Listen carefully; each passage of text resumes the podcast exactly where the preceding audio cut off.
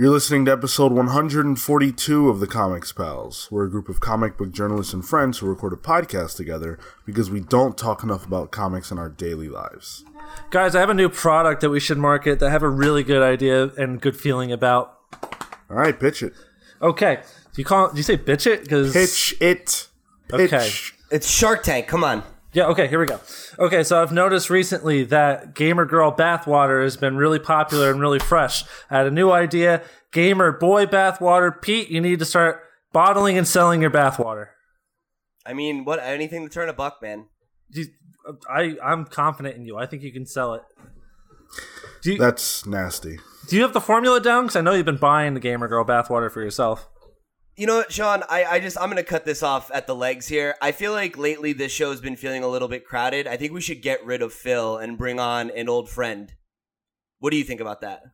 Uh, that sounds great to me. Who do you have in mind? You know, I was thinking, uh, you know, one of the uh, hottest up and coming comics writers out there today, Mr. Christopher Sebela. Hello? Whoa, he's there. Oh my you God. conjured him. We were just talking about you. I know, right? He All right, so- sidestepped the Gamer Girl bathwater and conjured Chris Sebela. It's a pretty impressive day for Pete. Yeah, man. I mean, I'm on my A game this morning. That's part one, but then how do we get rid of Phil? I still haven't figured that out. 140 some odd episodes in, can't get rid of this guy. You're not gonna get rid of me. That's absurd. Well, uh, so I I came up with a plan to uh, join half or half a million people in America and storm Area 51. And I felt like there was no better person to join us in that crusade than Christopher Sebela. So thank you for joining us. Welcome to the show. Always a pleasure to have you, man. Yeah, thanks for having me back. Damn, that's a good intro for him. Yeah, I mean, I, I think if there was any comic book writer ready to storm Area 51, I could see you doing that, Chris. You're into the weird. That's literally like the basis of like the first comics pitch I ever wrote. Wait, is that That's true? so perfect. Was it a self insert? uh, basically, yeah. Uh, but no, yeah, it's uh, I finally like gave up on uh, on on it. Like I think last year, I was like, this isn't gonna go anyway. Like I've been trying that thing for like the last eight years. So uh, so yeah, no, you're totally on point. wow. That's my brand. Awesome. I threw that out there. Um, Yeah, no, you Slam nailed it. Good job. So it's it's been a little while since we spoke to you, but uh, you've got a lot of really fun things going on. For example, next week you're going to be going to San Diego Comic Con. Mm, yeah. That's one of the less fun things, but How excited are you? Uh, so terrible. Like, yeah, I hate it. Uh, and I don't want to go, but but I said that if I ever got nominated for the only way I'd ever go back is if I got nominated for an Eisner again. And then I got nominated for an Eisner or Crowded did. So um so yeah, now I'm forced to go. Uh, which sucks. Like I hate Damn. it. I just wish I could stay home and just hang out with my dog and not go to that show. But uh, I bought the ticket. Uh, I'm taking the ride. So that's that's like such a great like uh like rule though. You're like, oh, I'll only go if I get Eisner nominated, right? Like that's gonna happen. And then you did. It's like great. Oh fuck! Now I have to go to San Diego. yeah, no, that was that was like the second set of emotions after the elation of of realizing we got nominated. Was like, ah, fuck. Now I gotta go. Well, it's got to be cool, right? That Crowded is is uh, nominated for an Eisner. Oh yeah. No, it's super cool. Like I, I, I remember when the Eisners got announced. Like I opened up the page and I was like, okay, let's see who who got this instead of us. And uh, and then I was like, wait, what? Um, I was like, oh man, that's us. Uh, yeah, it was super. like it, the whole thing was just odd. Like, uh, yeah, I was not expecting to get nominated at all. Um, so it's been very bizarre.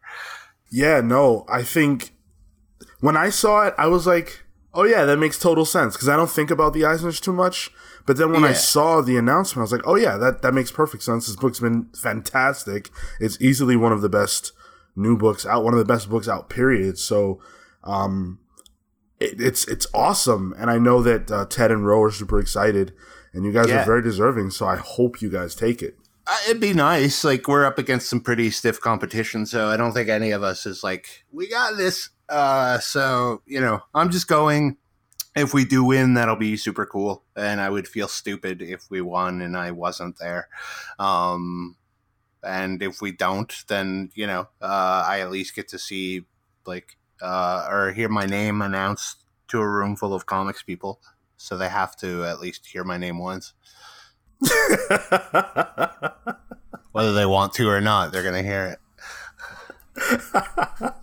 awesome, man. Yeah, uh, we will be paying very close attention uh, next Saturday when that announcement goes down. Or is it is it Friday. Saturday or is it Friday? Friday, yeah. Friday night. Cool. So yeah. we'll actually be able to talk about it on the show. yeah. So in the meantime, Crowded number seven came out. Uh, I've got the issue right here. Um, I loved it. Um, I don't think the last time we spoke to you, I'm not sure if the entire run was out. I don't think it was, or at least the first, the first so. volume. I don't think. Yeah. Uh, it was awesome, man. Really, really fun. Thanks. I was just gonna say, I feel like with issue seven, you guys really stepped it up. Oh yeah, no, I feel like everybody like really leveled up for seven. Um, and I think just because like now that we're sort of through volume one and we kind of laid all the groundwork, it's like okay, cool. Like we did all the heavy, you know, the not that it was unfun, but it's like okay, this is all the stuff we have to do. And now that we've set up all the pieces, now we can just kind of let them go and see where they go. Uh, so yeah, it's just been. Uh, uh really exciting like because ted and Ro are like they get better with every issue and triona is great and uh cardinal and like i think i'm getting pretty good at it so um yeah no it's the most fun book that i work on like i'm always excited to sit down and write a script for that and see pages come in. So, can you talk to me a little bit about the star of Crowded, which, you know, a lot of books you would assume it's the the primary protagonist that everyone talks about the most, but in this book it's actually extremely specific. Vita's arms. yes The most popular portion of Crowded is absolutely the arms of Vita, and in issue 7, I feel like you put out an edict that Vita's arms needed to be front and center. yeah no like it's uh like that's second arc is that's the breakout character is, is vita vita's very buff arms um and i think to some extent charlie's thighs um, Yeah, I but noticed those I feel Really like Charlie's thighs were already the you know the star of the first arc. So Yeah, no. Well, I just uh, looked over a cover yesterday for like issue eleven, and uh, it was like both were prominently on display. So, um, yeah, no, I think we're just uh, you know like now that we've we've we're just having fun with them now. Like now that you know who they are, now we can like start sort of uh, goofing around with them a little bit. Like there's a whole issue eight has a whole fashion montage. So oh, that's fun.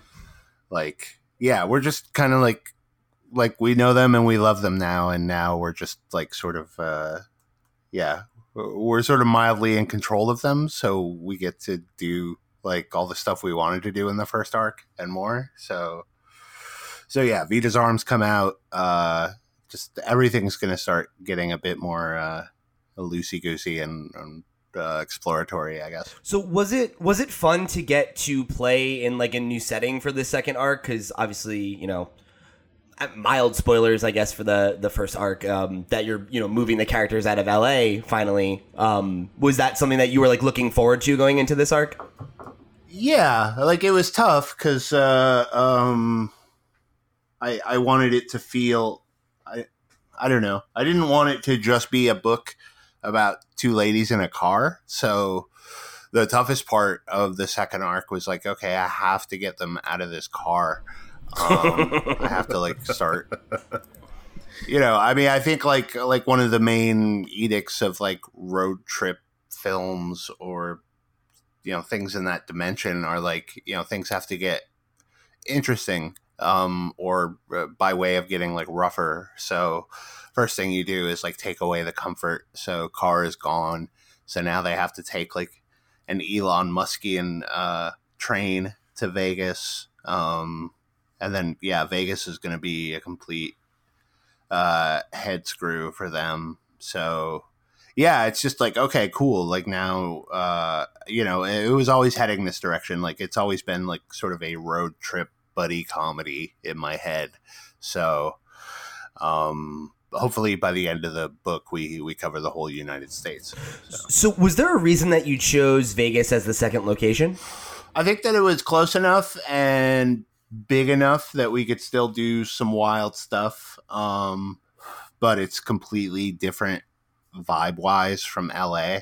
Like, um, and yeah, I don't know. Thinking about like what Vegas in the future would be like was always kind of an interesting.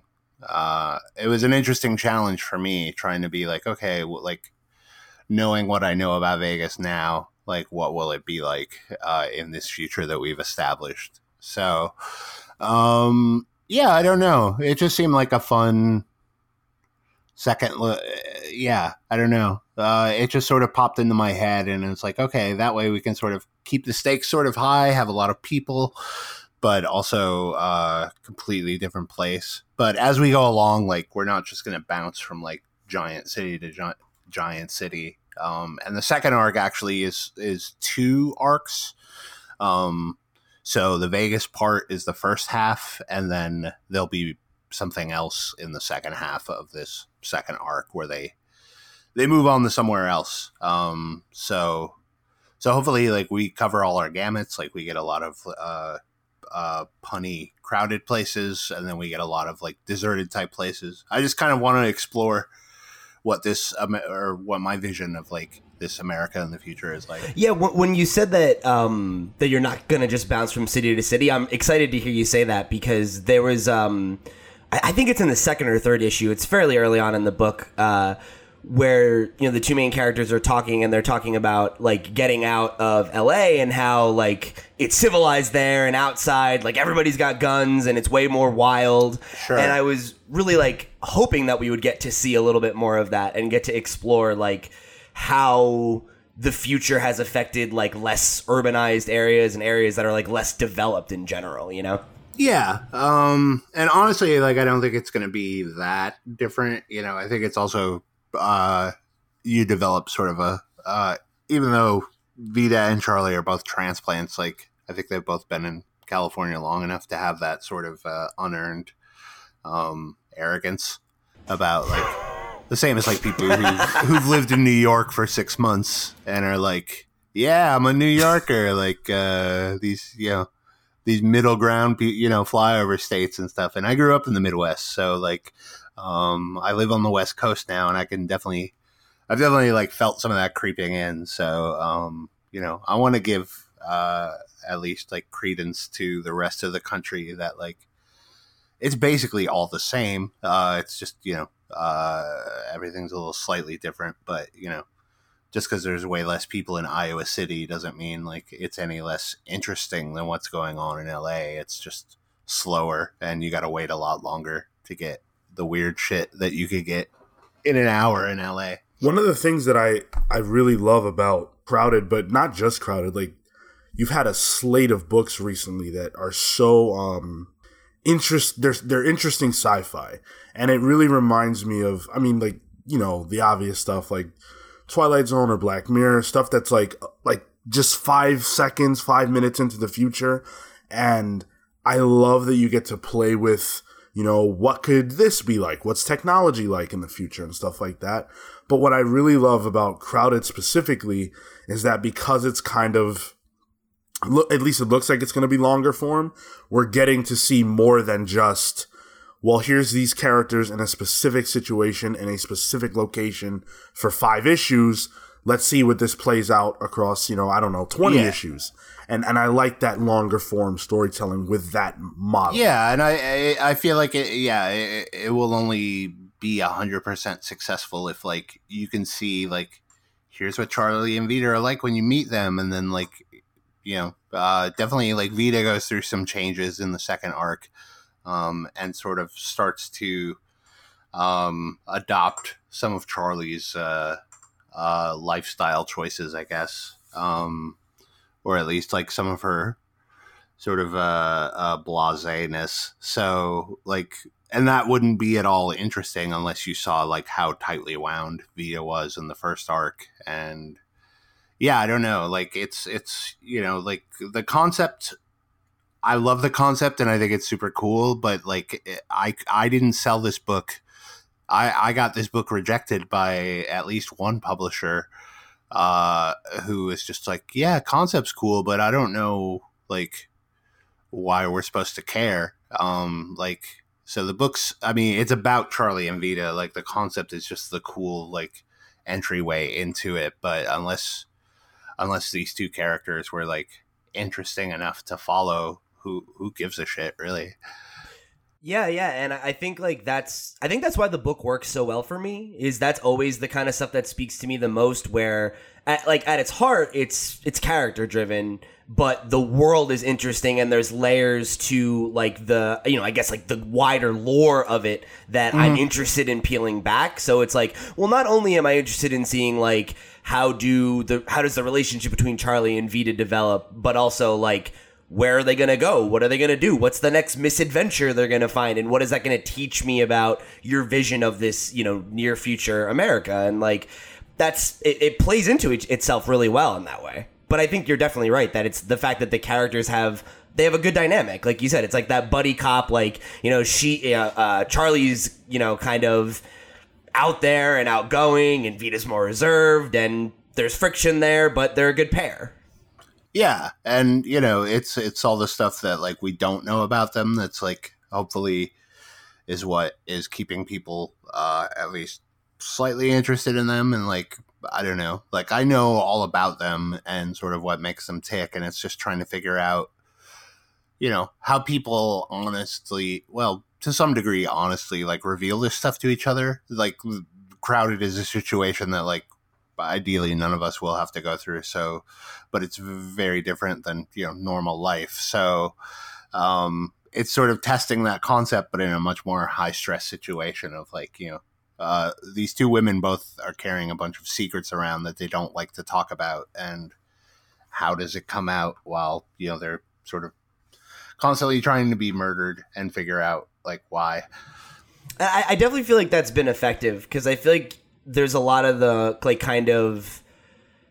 I feel like there's a lot of quiet moments in the book. Like it's like at nighttime when they're like kind of like decompressing at the end of the day and like evaluating what they've been through and those right. are those moments where you get those kind of breakthroughs and i think that is you know like reminiscent of like you said like how people actually end up having serious conversations with each other you know it is usually in those like wee hours when we're feeling a little bit more vulnerable you're tired you know like people yeah. have been trying to kill you all day yeah yeah exactly yeah and i just yeah i wanted to make sure that that stuff felt like earned, even though it's surrounded by completely ridiculous like action set pieces. Like, um, you know, I want it to to always sort of come back to being like, I really dug that action sequence, but I, I really, really, I don't know. For me personally, like I, my favorite thing is just like writing the two of them talking and sort of figuring out how these two people manage to have a heart to heart, uh,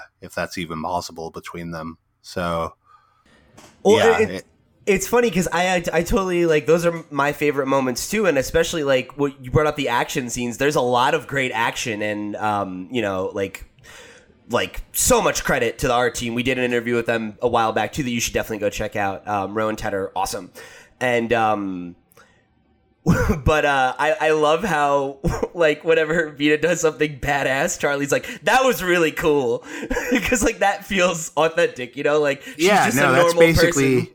yeah, that's me like seeing the pages come in. It's like oh man, that was so cool. Like I legitimately every t- every time I get it get it in, it's just like oh man, this is so much better than I ever thought it would be. So. So Charlie is my proxy. And I was so pissed with Charlie. yeah, no, I, she just like that's that.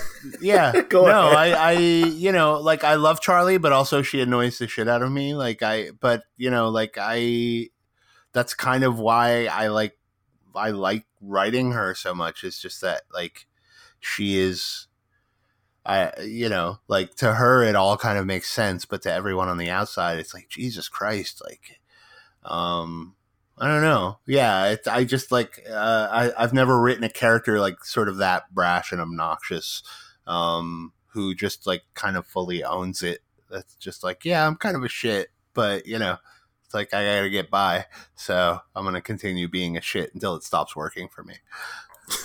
yeah, and and yet she remains lovable, kind of. Yeah, no, like she's not irredeemable. Like she has her moments, but you know, she's definitely. I mean, like when I was first sort of pitching the book, like I described her as a uh, uh, like if a manic pixie dream girl was real.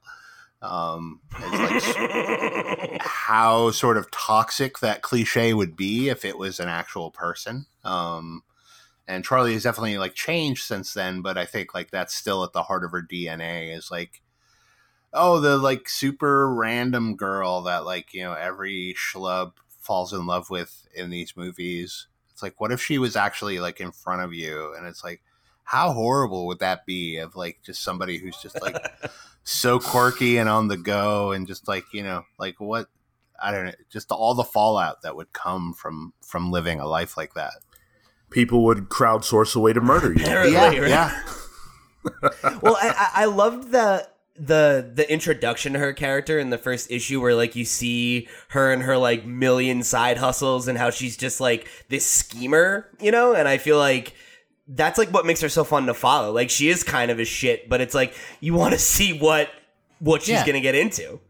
Yeah, no, like um, yeah. Um like and I don't I don't think she's terrible. I've I've seen some people say like uh or at least I read a review of 7 where someone was like, "Well, if they were trying to get us to like Charlie in this, I don't know that they're doing a successful job." And it's like, "Yeah, no, that's not really my job to get you to like her. Like either you like her or you don't. Like I'm just giving you more to work with." Um so so yeah like i i, I don't know uh i don't you know i find her likable e- even if she's horrible but uh you know i like the the concept that like some people just like cannot stand her and some people like her the same way i do or they like her for they think she's completely perfect and like what's what's wrong with her uh like why is everybody mad at her so Do you have to get yourself taser drunk to write her or what?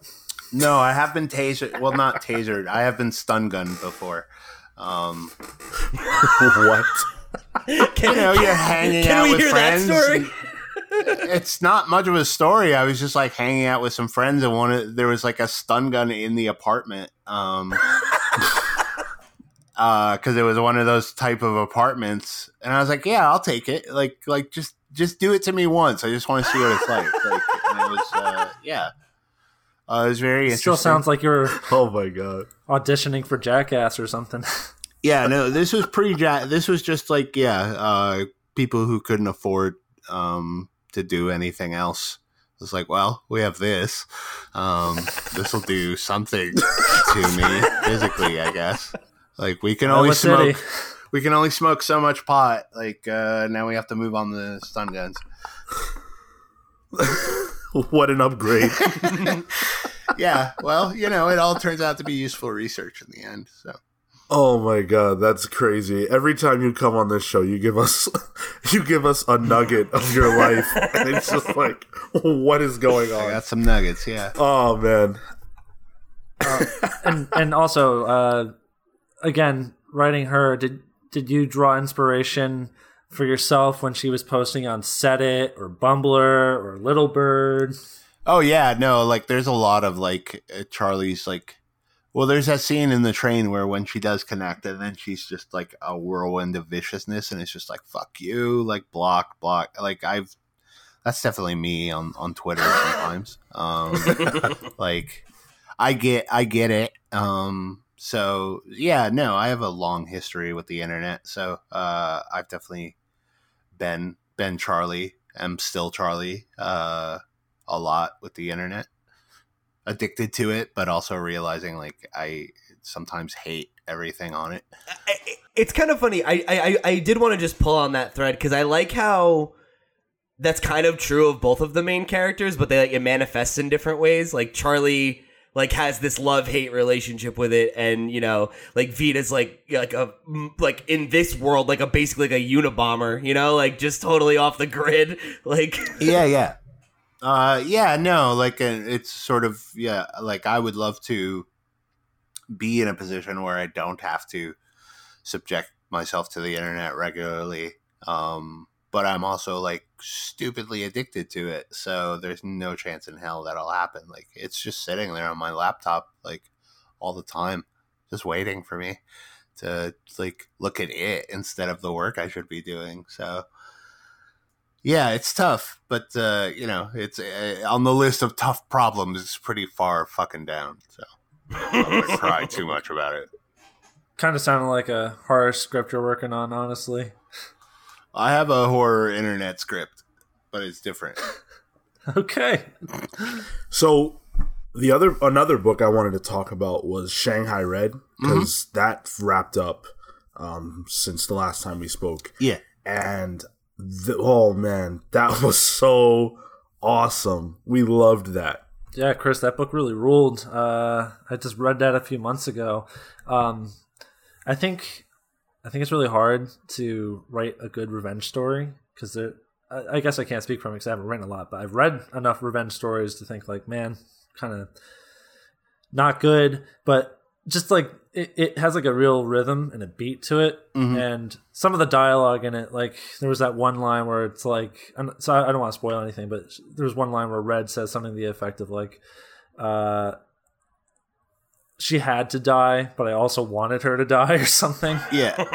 And I was like, oh, oh, Chris. yeah, no, I mean, I wanted to, you know, like the genesis was just I I wanted to write a really cool revenge story, but you know, um, for me, it has to mean something. Um, again, it's all about character stuff. So once I, you know, once I figured out sort of who Red is, um, and what they're about, at least enough to proceed, like, um, yeah, it was just sort of one of those cases where, you know, like Red kind of took over and like I just sort of knew like what would be the right thing or the wrong thing to do for them. So, um yeah, I wanted it to, you know, I wanted it to be a really cool uh revenge story set like in a time and a place that normally you don't have stories like that, but also I wanted it to like have a bit of an emotional oomph to it. Otherwise, it's just all in service of nothing. Like it's just like, well, that'd be cool if somebody murdered a bunch of people, but like, if it's all about nothing, then you know the moment you walk away, you've forgotten about it. Yeah, I that's true because there's plenty of things. There's plenty of media where that happens, but I, I also just really like there's like a simplicity to the palette. One, uh, her name or their name is Red, and there's a lot of red shading in it, and it's like when you are hell bent on revenge, it's like you know the expression you see red, like like a bull would. Uh, it's like a very good visual metaphor for that story. Yeah, no, it, it all worked out. Um, like that's certainly. I don't know that that's like.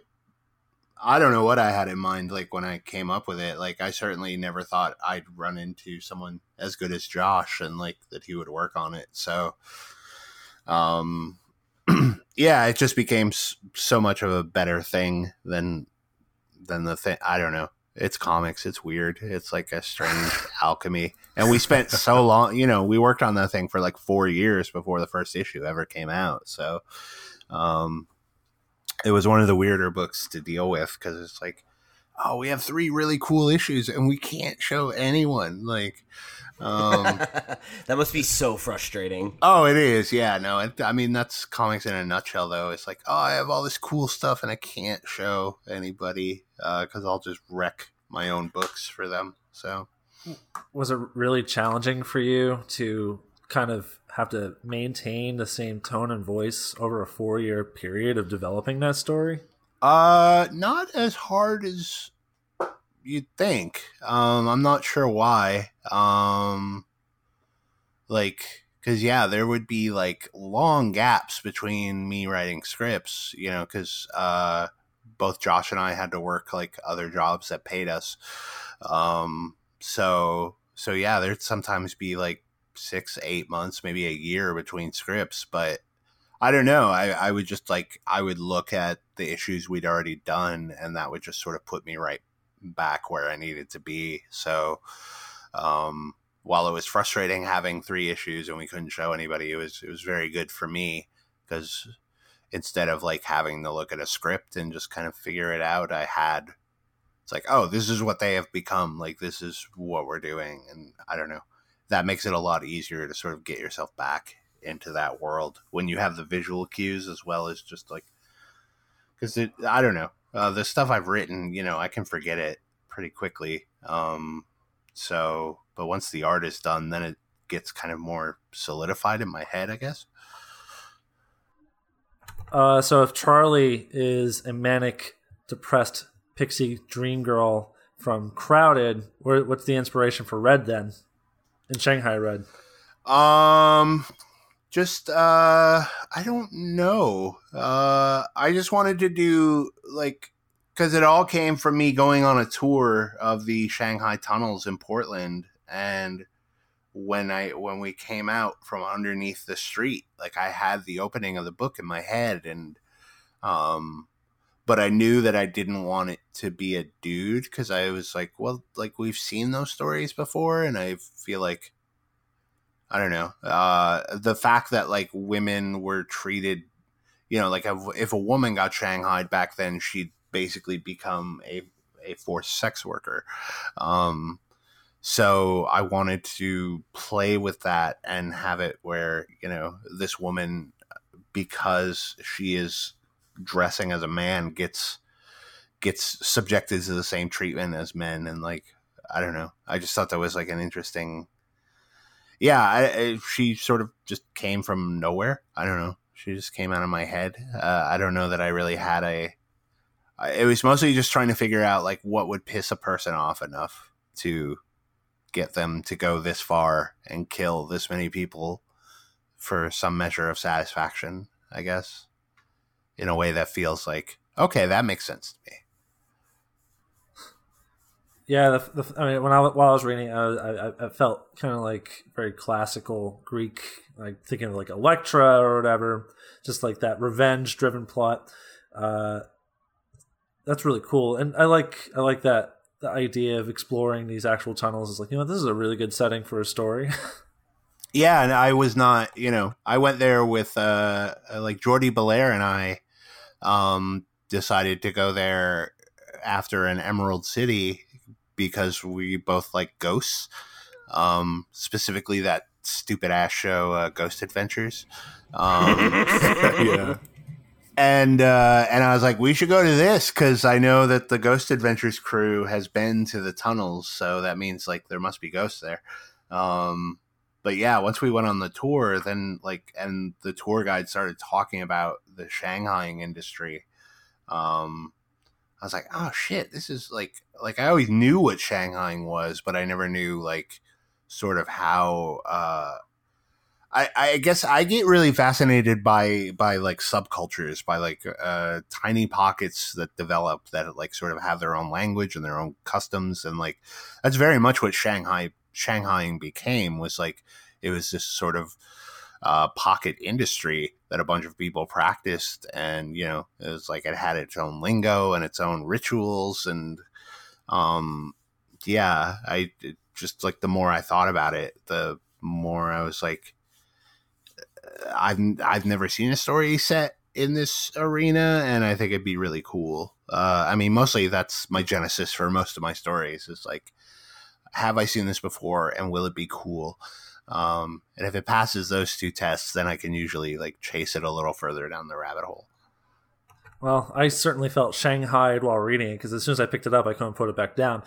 Uh, and that also makes me very curious to see what happens when you storm Area 51, like Sean alluded to. I'd probably get shot like right away, like me personally. okay, then go to the yeah that Taco Bell hotel in California while you're at the San Diego Comic Con. I want to see that story. There's a Taco Bell hotel. Yeah, yeah, there is.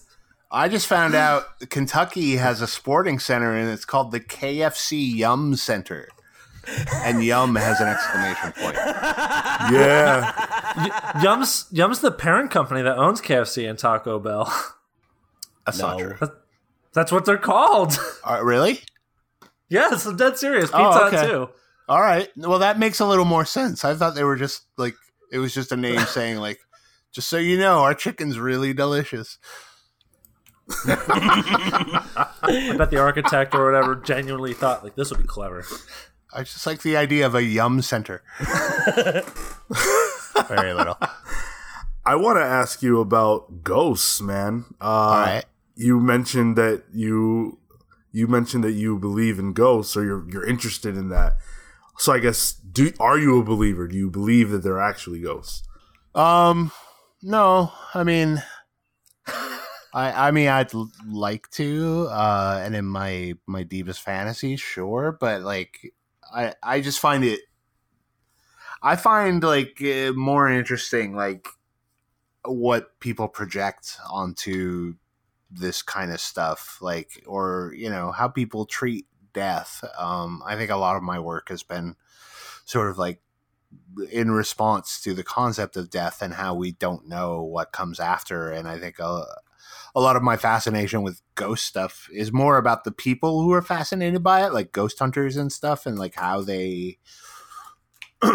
again, it's a subculture unto itself. Um, and sort of like how they interpret the world in a completely different way. You know, they'll fucking play back these these tapes that they make while they're walking around and you know there's like a bit of like audio scuff on it and suddenly that scuff is like oh dude like uh, you know they'll tell you what it's saying and it's saying something very specific about them or about like some piece of history and it's like no that just sounds like you know uh, uh fucking shitty audio but um but they the way they bend all this stuff to make it fit their their operating theory um I've never had a ghost encounter. I think I had a. I, there was one time as a kid where something threw a hat at me in my bedroom, um, and I think that's the closest I got to a ghost. But I also think maybe it just fell off of something. So How how far did it go across the room? not not super far. Uh, and also, I was a kid, so I was like an idiot. So That's one of my um, favorite things about kids, man. it's the same thing. They have that same weird like subculture thing of just the way that they view the world with a totally different like set Yeah. rules. and I was kind of primed for it because I found out that like when we moved into that place, I found out that um like the somebody died in our apartment um and like ended up like the landlord like found him like dragged out by the trash or something and it, Oh my god, what the fuck? That's gonna be me one day. uh, and it was like, oh, that means like he probably died here in my room, and so like I was already, I think like you know, and I grew up reading about like ghosts and Bigfoot and cryptids and stuff, so like my head's always been kind of in that area. Like I'm a full on, like I would love to have some confirmation. I I have yet to. Uh, I do think there's some really cool stuff out there, but um, yeah, I don't. I feel like if there were ghosts, like we'd see a lot more evidence Are at there- this point. Are are there any stories that make you second guess that maybe there is some sort of paranormal activity? Uh, I mean, yeah, there's all sorts of like you know tiny little like ooh that's spooky. Uh, I can't think of anything that's like a uh, you know like a uh, a killing blow to my uh, skepticism. Um, you know, you just run across like a story here or there, and you're like, oh, that's interesting. Like that's I can't think of an honest explanation for that, but uh, no, ghost wise, like not really. Um, I don't know. UFOs seem a bit more likely to me. Um, but Do also you have an alien like story in you, you think? No. Uh, well, oh, like in me. Yeah. Uh, I mean, Not like that's happened to you, but like I know you mentioned the Right. Area 51 thing like yeah, no. I mean, I had I, and maybe I'll still go back to. I don't know, but yeah, I have an Area Fifty One slash aliens story. Not necessarily about aliens, but more about people who gravitate towards believing and stuff like that. So, I don't know that I have an aliens. Uh, I mean, I already did an Alien versus Predator book, so I feel like that was my that was my my operating thesis on on aliens. They just all want to murder each other. When Pete said, uh, "Do you have a UFO story in you?" I thought he meant, "Do you have an alien in you?" And that's what a xenomorph does. So that's what I thought was happening. That's very appropriate. No, no aliens inside me. Not that I know of. I- I live with a dog though, so I have an alien outside of me. Um, I, I I think that that whole world, man, like the conspiracy world, is so fascinating. Um, the world seems like it's too mundane almost, and maybe that's just me, or maybe that's just a product of living in a boring ass. I think it's a product of reading too many Um, fucking comic books too. You're just that. ready. That You're ready that. for it to be peeled back and reveal the secret somewhere. You know. Sean's ready for the And- scrolls. yeah. No, I'm not because that would scare the shit out of me. But um, like just in general, I I I feel like there has to be something, and so that's what makes the whole Area 51 thing so interesting because if there's anything going on anywhere, I feel like that's where we're gonna find out. So hopefully these pe- these half a million people are not just joking and they really go there. They're not and gonna do half it. Of them will die. And there's nothing there. Like that's the thing. Is like I think the world is as mundane as we fear it is. Like and you know, but that's why we fucking tell stories. You know, that's why people go to the movies. Is like, um, I don't know. You know, I think the world is is deeply interesting and fascinating, but I don't think it has much to do with like the theoretical. Um, you know, I mean, I think like history and people is like you dig enough like there's enough like i mean i literally yesterday found found out a story about like in the mid 70s a dude a japanese guy who was like a porn star uh like rented a plane and then kamikazed it into a com- into a yakuza boss's house um Holy What? shit, that's badass. That's he missed him too. Like he hit he hit one room and the dude was in another room. Um, but but like yeah, this dude like you know like and there's millions of stories like that that just like you know fly under the radar. But I think like you know I would love if there was you know sort of more, and I think there is to some degree. But I think like I don't know. Um, like if we haven't gotten bit f- footage of Bigfoot at this point, probably not going to happen. Uh, like UFOs, still like every video is either fake or like really shittily shot. Uh, I, I don't know. I feel like we're in an era where like some of this stuff should start getting a bit more coverage if it's actually real. Um, Right. Yeah. Everybody has a you know really really solid camera in their pocket at all Yeah, times at this point. like- you know. yeah, like you know, people in Russia all have cameras in their cars, so we can get footage of like comets uh, or you know meteors like landing, you know, stuff like that that would never get captured before, and it's I don't know, um, you know, but I I never outright I'm like nope, no, none of this stuff exists, uh, because what is the fun in that? I mean, who am I trying to like? What am I trying to like prove to myself that like I'm I'm too rational to uh, allow myself the even just the idle notion of like, well, maybe some of it. I don't know. I like living in a world where like maybe some of this shit is real, even though it probably isn't. Yeah, yeah, and I I think it's pretty cool that, um, at least on some level, that plays into your comic work. Um, you know that who knows what's going on. I, I, I like that. That's fun. I mean, you gotta Yeah, have a curious um, mind, right? I think, s- yeah, uh, yeah. Like I, you know, I've always just been like, I get obsessed with something, and then I kind of dig into it until I find something there that I can like show to the world, um, in a uh, pleasing, story-driven fashion, and then I can like expunge it from my head and move on to to something new. That kind of begs the question then. What is your current obsession? Uh, bees. Um, Oh yeah. I into- did- I'm doing a. I'm working on a uh, a crime story about beekeeping. So I, I gotta tell you, I did not expect that one. yeah, no, I try to I try to keep everybody guessing. Um, but no, that's my current like. I have a bee thing and I have a fantasy thing. Um, so I uh, have a bee thing. I have a bee thing. I have a bee thing. I have a disease thing. I have a fantasy thing. I have a black hole thing. Um, I got a bunch of things. For your B thing, have you been watching a lot of B movie to inspire you? No, I've never seen Bee movie. I've only heard the memes. Um, I've been doing a lot of reading about bees though, and beekeeping, and uh, um, yeah, I'm very deep into bee culture right now. Have you learned the waggle dance? I, I mean, I can't do it, but I know about it. I was hoping you can give us a demonstration on an audio based platform. oh my god. Just close your eyes, and I'll rub some fabric together. It'll simulate it. I'm s- I'm so excited by the idea of a crime story about beekeepers.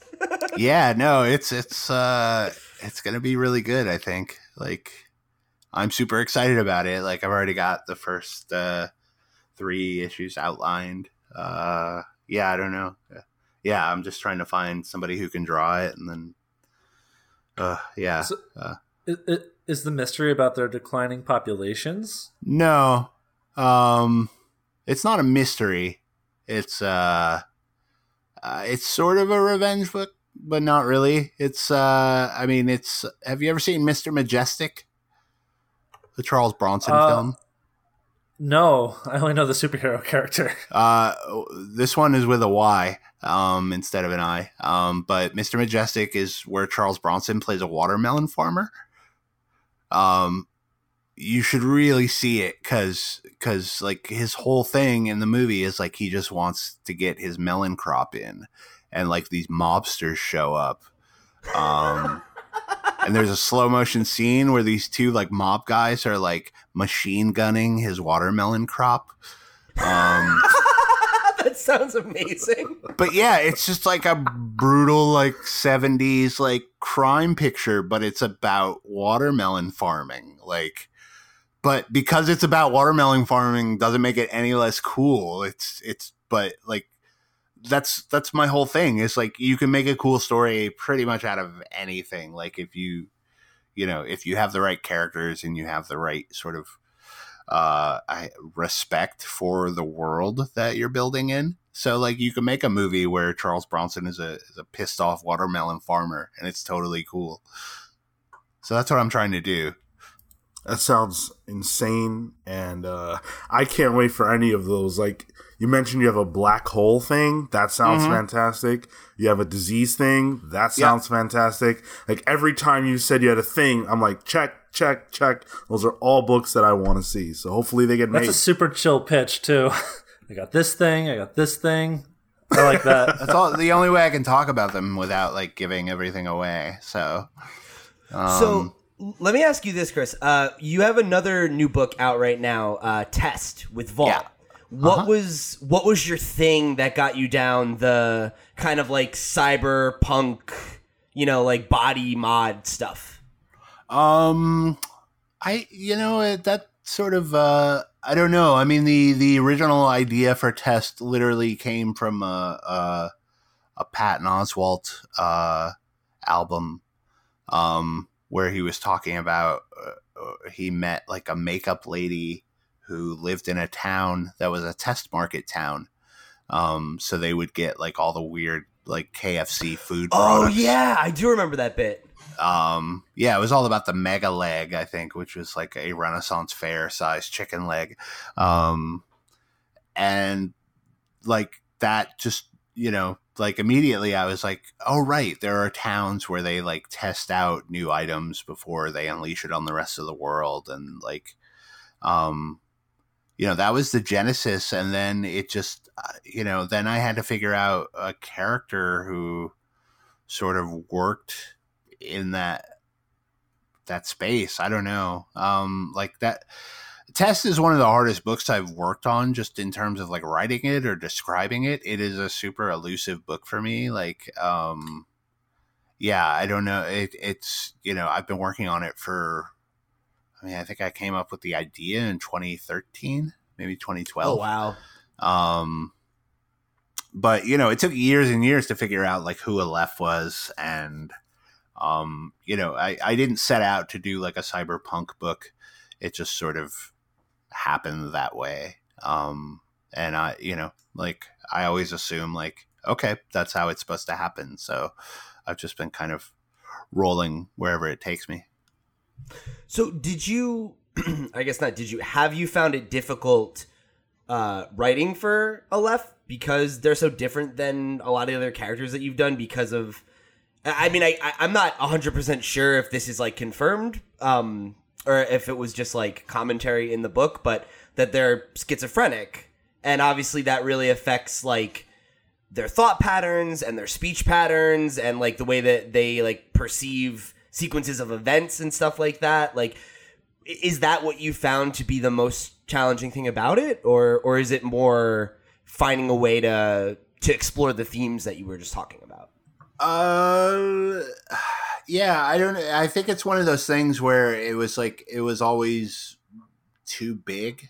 Um, just like it's one of those ideas where it's like, oh, I could literally do anything I want with this. Like, there's no, you know, if if my if my operating concept is it's a town where they're test marketing the future, um, that means I can put anything in here, and then I mean, the hardest part was like, okay, I have to, I have to set some limitations. Otherwise, like, you know, like this whole book is just going to be like, well, that that's cool. That's a thing from the future. Like, I didn't just want it to be like, here's some cool future stuff I came up with. Like, I, you know, um, I wanted it to be about Aleph and them trying to uh, you know, trying to make sense of them. Um, you know, like they they get labeled as uh, as like schizophrenic by the Repo Men in the book. Like it's not necessarily confirmed that it's true. Like, and I that's one of the big things about the book is like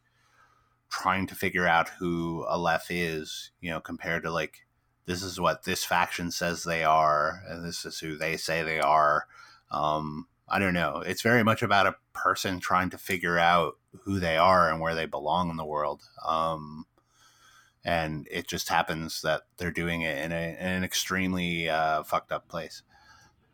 Yeah, because I, I kind of got that impression from some of Aleph's dialogue. Like, there was one moment in particular where they were talking about how the way that their mind was expanding and that it was like faster and more than they had anticipated or that they wanted for it. And it seemed as though they were kind of grappling with the fact that they're really not human anymore, you know, and that like they can't, like Pandora's box has kind of been opened for them mentally here.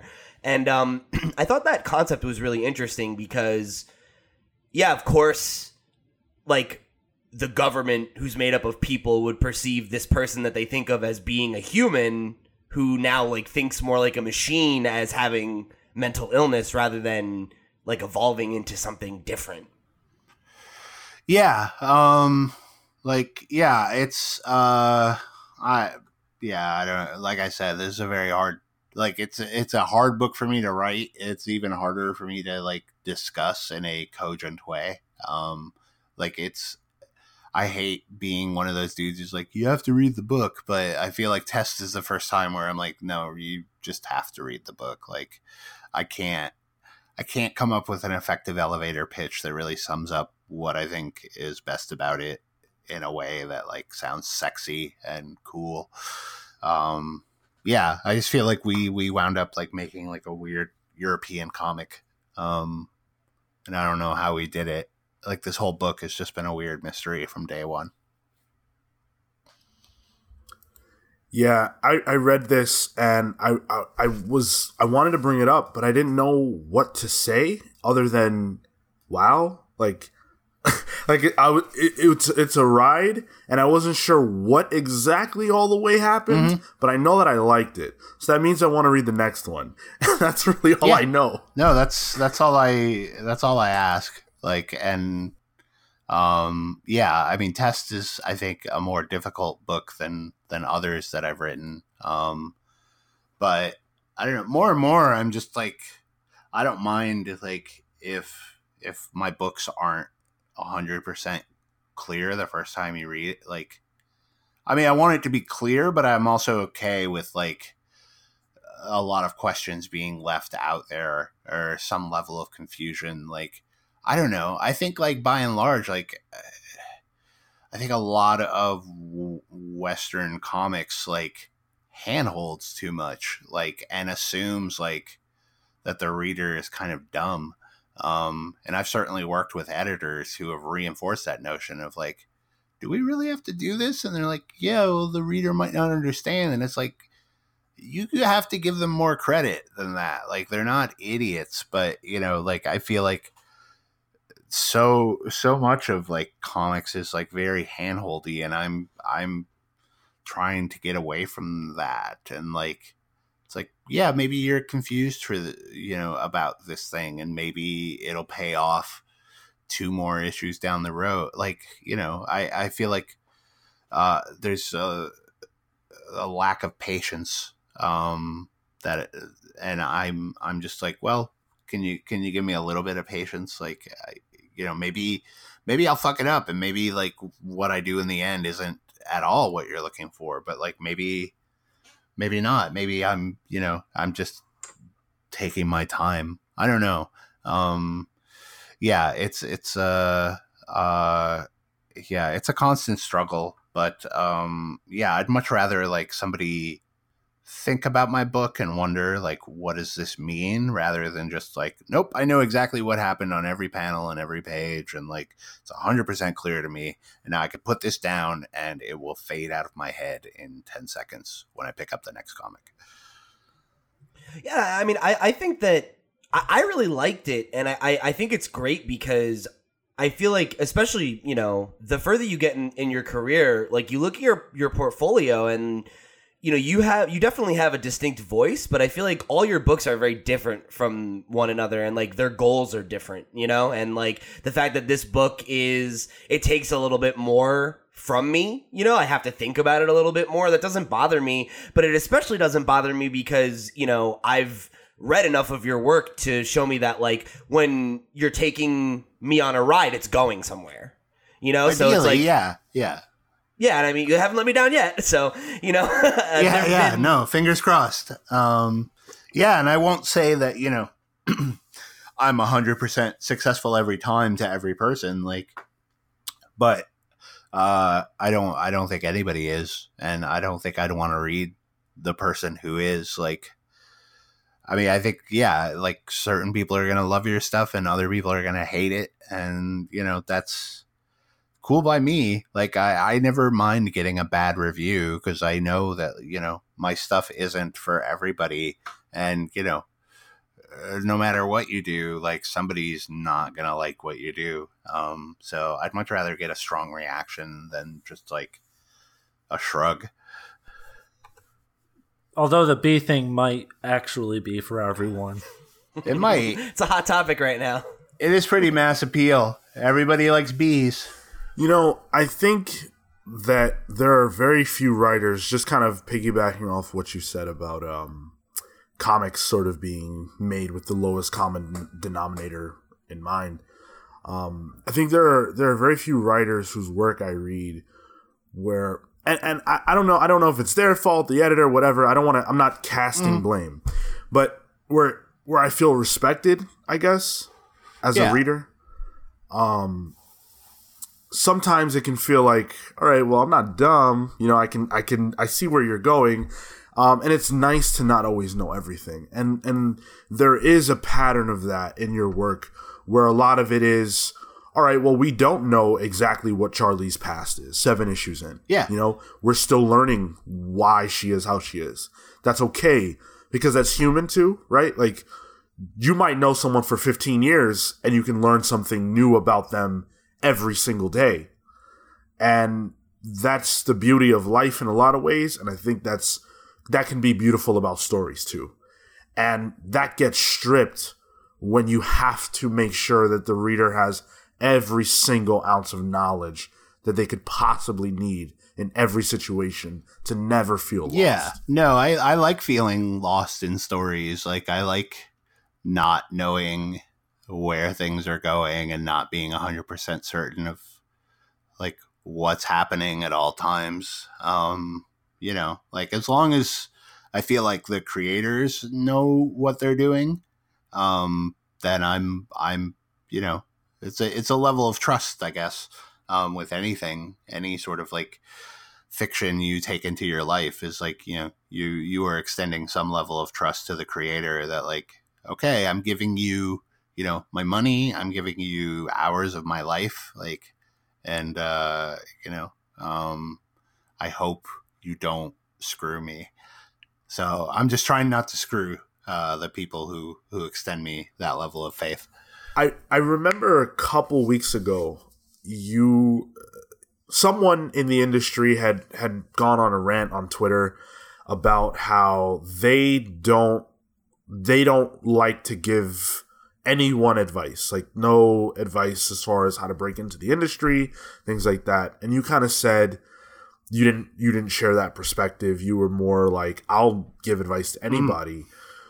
why do you think that there are people in the industry who kind of deliberately gatekeep? Um, I mean, I think in that specific case, like, uh, you know, I definitely, I, I think I, I reacted a bit strongly. Um, like the case he was talking about was like, I'm not going to help you, like, break into comics, but I don't know. It was just the tone of it. Just felt like, you know, if I don't know you, like, why am I going to do this for you? and that just felt like I don't know. Um, you know, I know what it's like. I I vividly remember what it's like to be on the outside of this industry and trying to get anybody to pay attention to me and to like you know, I remember having dozens of questions about like how the industry works and there's not like an FAQ you can go to that'll just like here's what you should ask for for money and like here's how to deal with public like all that you know you pick that stuff up piecemeal and i you know i feel like uh, i think there's a certain level of uh, protectiveness um you know and i understand that it's like you know hey i got in and uh, but you know there's always people breaking in and you know it's like people are always at your back and like you know you can't ever be like complacent about oh i'm gonna do this for it like you know, like because there's always new, better people coming into the industry, and the industry itself is changing. I, it, you know, I think a lot of it is like nervousness. Um, I think a lot of it is uh, that they don't want to, um, you know, like be taken advantage of by like, you know, giving up their free time to answer questions from strange. I I don't know. Um, I just know that like uh, I am, you know, like I would like to be the the industry I want to see, I guess. So yeah, like I I I make myself like I got a question yesterday from somebody who was just like, "Oh, I saw that you said you would give advice," uh, and I was like, "Yeah, sure." Like I, you know, I mean, the thing that I think graded me the most about it was that the, he was talking about it like that like writing comics is this like tough, intense job, and it's not like. And it's like you should be fucking grateful that people want your advice, like that people want are asking like somebody they don't know, have never met, but they're asking you for like, you know, like uh, for better or for worse. Like if it takes up all your time, that's shitty. But like, it's kind of an honor that like somebody would reach out to you and you know, to act like, uh, like I can't take this anymore. It's just like, dude, your job's not that hard. Like, I know what it takes to write comics, and it's like you're not, you know, you're not you're not like saving lives. You're not you're not drawing comics. Like, so your job's not that intense. um, so yeah, I don't know. I it just like it bristled with me because I I'm just you know I I see so many people in comics who are just like trying to you know are just like stuck in the old ways and uh i i it's like uh, somebody has to like push back against that you know and i'm not saying that like what i'm doing is going to change anything but like i would at least like to provide an example for other people down the road and like they'll go like well this dude gave advice and it didn't like you know didn't like wreck his life or like you know take all his time away. Like i'll do that too. I don't know. Like it just feels like the progression in this industry is so slow at times and it's like it, if i can do anything to like help i'll do it because because it sucks to not have help and you know um coming into a, an industry any like creative type industry it's it's very much about like who you know and if you don't know anybody then you're fucked. So i would like to at least like be that person that you know at least to get you started Yeah, and I I think that comics comics is kind of weird too because you you unless you are very very multi-talented you really can't do anything by yourself right like as a writer Yeah. You need an artist. As an artist you need a writer. You also have to you know find a letter unless you can do those Right. things. Uh, you've often preached like being able to do as much as possible on your own but at some point you're probably going to run into needing help. And the resources aren't necessarily available unless you know some things. You have to you have to have some knowledge Yeah. basically.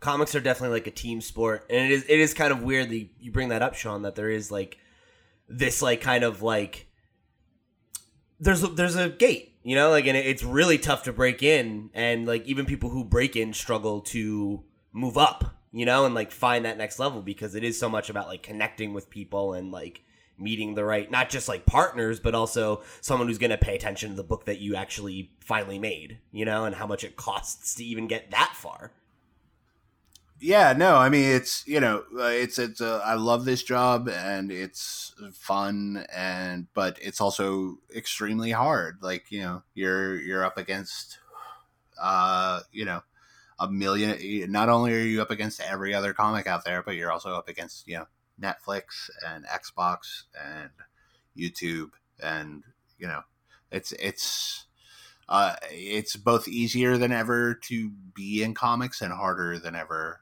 to stay in comics. What would you say the industry is is lacking in terms of its ability to help bring new fresh faces into it and to kind of help people who are on the bubble of breaking in pop that bubble? Um, I don't know. I mean, uh, I mean, I, I currently I feel like the biggest lack in the industry is how much focus there is on big two superhero books like that. Like, never, you know, it's it's just like it's a game of moving goalposts. Like that's all they do. It's like and so much of it is built on nostalgia. It's like, oh, I grew up reading this character. Like, I love reading this character. Like, as long as this character is alive, then I'll never die. Um, I there's like I don't know. There's uh, so much of the industry is focused on that, and I understand why. But it's like uh, I feel like there's so much more interesting stuff going on in creator owned and web comics and like everywhere else in comics except for superhero like it just feels like okay we've done that and like we know i mean you know, i don't know i just feel like we've chased that as far as it can go and like the fact that like we're still uh you know flogging these things is just like um it, it still feels like the biggest hurdle is like trying to open up the eyes of the world that like you know we do stuff other than superheroes like it's uh, and the marvel films like have just like cemented that. So now it's just like oh you do comics? Like so you must do superhero stuff and it's like no like i do cool shit but nobody has powers in it um yeah i don't know like uh i feel like the industry is getting a little bit better but it's still you know like so much of the big two is just like locked into like uh sameness is like oh, you like this person? Okay, we'll give them eight more books. Uh, and so like, you know, all, your myths are basically being shaped by the same dozen people. Um, I I don't know. It's it's you know when sometimes when I think about it, it bums me out. Um, because especially like as somebody who basically just makes his living off creator owned stuff now is like it's, it's just such an insurmountable you know it's uh david and goliath except like uh, it's not uh a cute nicely wrapped up story. Like it is a this is the rest of my life is like slinging rocks at these giant beasts and just like just like trying to carve out a little space for myself. But you know what, man? Like, I I have nothing but respect for you and the other creators that do that because I think you're so right, and I think that, like, personally, you know, I think if there wasn't a, an increase in the last, you know, I would say even just like five or six years of seeing more and more creator owned stuff break through in that way. Like, I don't even know that I'd still be reading comics because I agree with you, you know, that like I, I love superheroes, you know, like I grew up on them and like there's, st- I still have a lot of nostalgia and warmth for them in my heart. But at a certain point, how many times can I see the same characters go toe to toe with the same you know it's like it, you you're right that it's it's kind of a treadmill and especially when it is the constantly moving goalpost of like another reboot or another event or another this or another that like Yeah, it just feels like there's no stakes anymore. Like, because you know, no matter what happens, it'll always get set back to default. Like, right Wolverine will die, and then you know that, you know, they may drag it out for two years, but he's going to come back.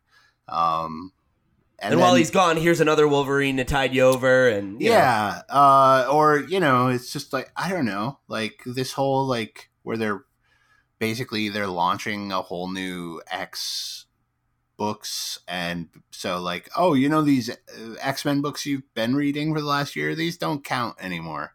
Um we've decided that like we're just gonna like wipe and it just i don't know like from a reader's perspective but also from like a creator's perspective is like i don't want to like dump all my time and energy into something and then you know it gets decided by somebody else that like oh this doesn't this isn't canon anymore. Like this is it's just feels like too much to be up against. Like at least with creator owned it's like nobody can tell me that like this isn't real anymore like i decide the canon i build the world i create the characters you know i own some percentage of them uh like And- yeah, and you get to decide when it stops yeah, yeah. Uh, and I feel like all good stories need an ending. Um, and I feel like yeah, we're we're right now we're at this point where nobody wants any stories to end. Like that's why we have you know um, uh, a whole new trilogy of Star Wars coming after this trilogy ends. Like it's like nobody wants the story, but I don't know. It's like how how do you know if a story is good unless you could see how it ends and whether it nails the ending? Like it just has to be. I feel like all this stuff has to build to something. Otherwise, it's you're just it's just you know, I yeah you're just kicking the can down the field and like at a certain point you're gonna get too old to kick it anymore. Uh, but you you've gotten nothing out of it. All my metaphors are extremely mixed right now, so uh, none of this makes sense. But but yeah, like I don't know. Um, you know, I I do think like the arena for creator owned stuff is even greater now than it has been. You know, with places like Vault and Aftershock, and new places like Ahoy, and like I I think like in that respect, like comics is is like open to creator own stuff a lot more. It's just like you know again we're as creators we're up against so many factors uh, or so many different competing venues for people's time and attention uh, it's kind of an impossible problem to solve So maybe this is a challenging question to answer or something you can't really answer, but if if one of the big two came to you with the proposition of writing one of their major characters, would you feel fundamentally opposed to writing it? Uh, something like that? No. Or would you do you have oh i'd say yes right away because probably good money, I guess, right?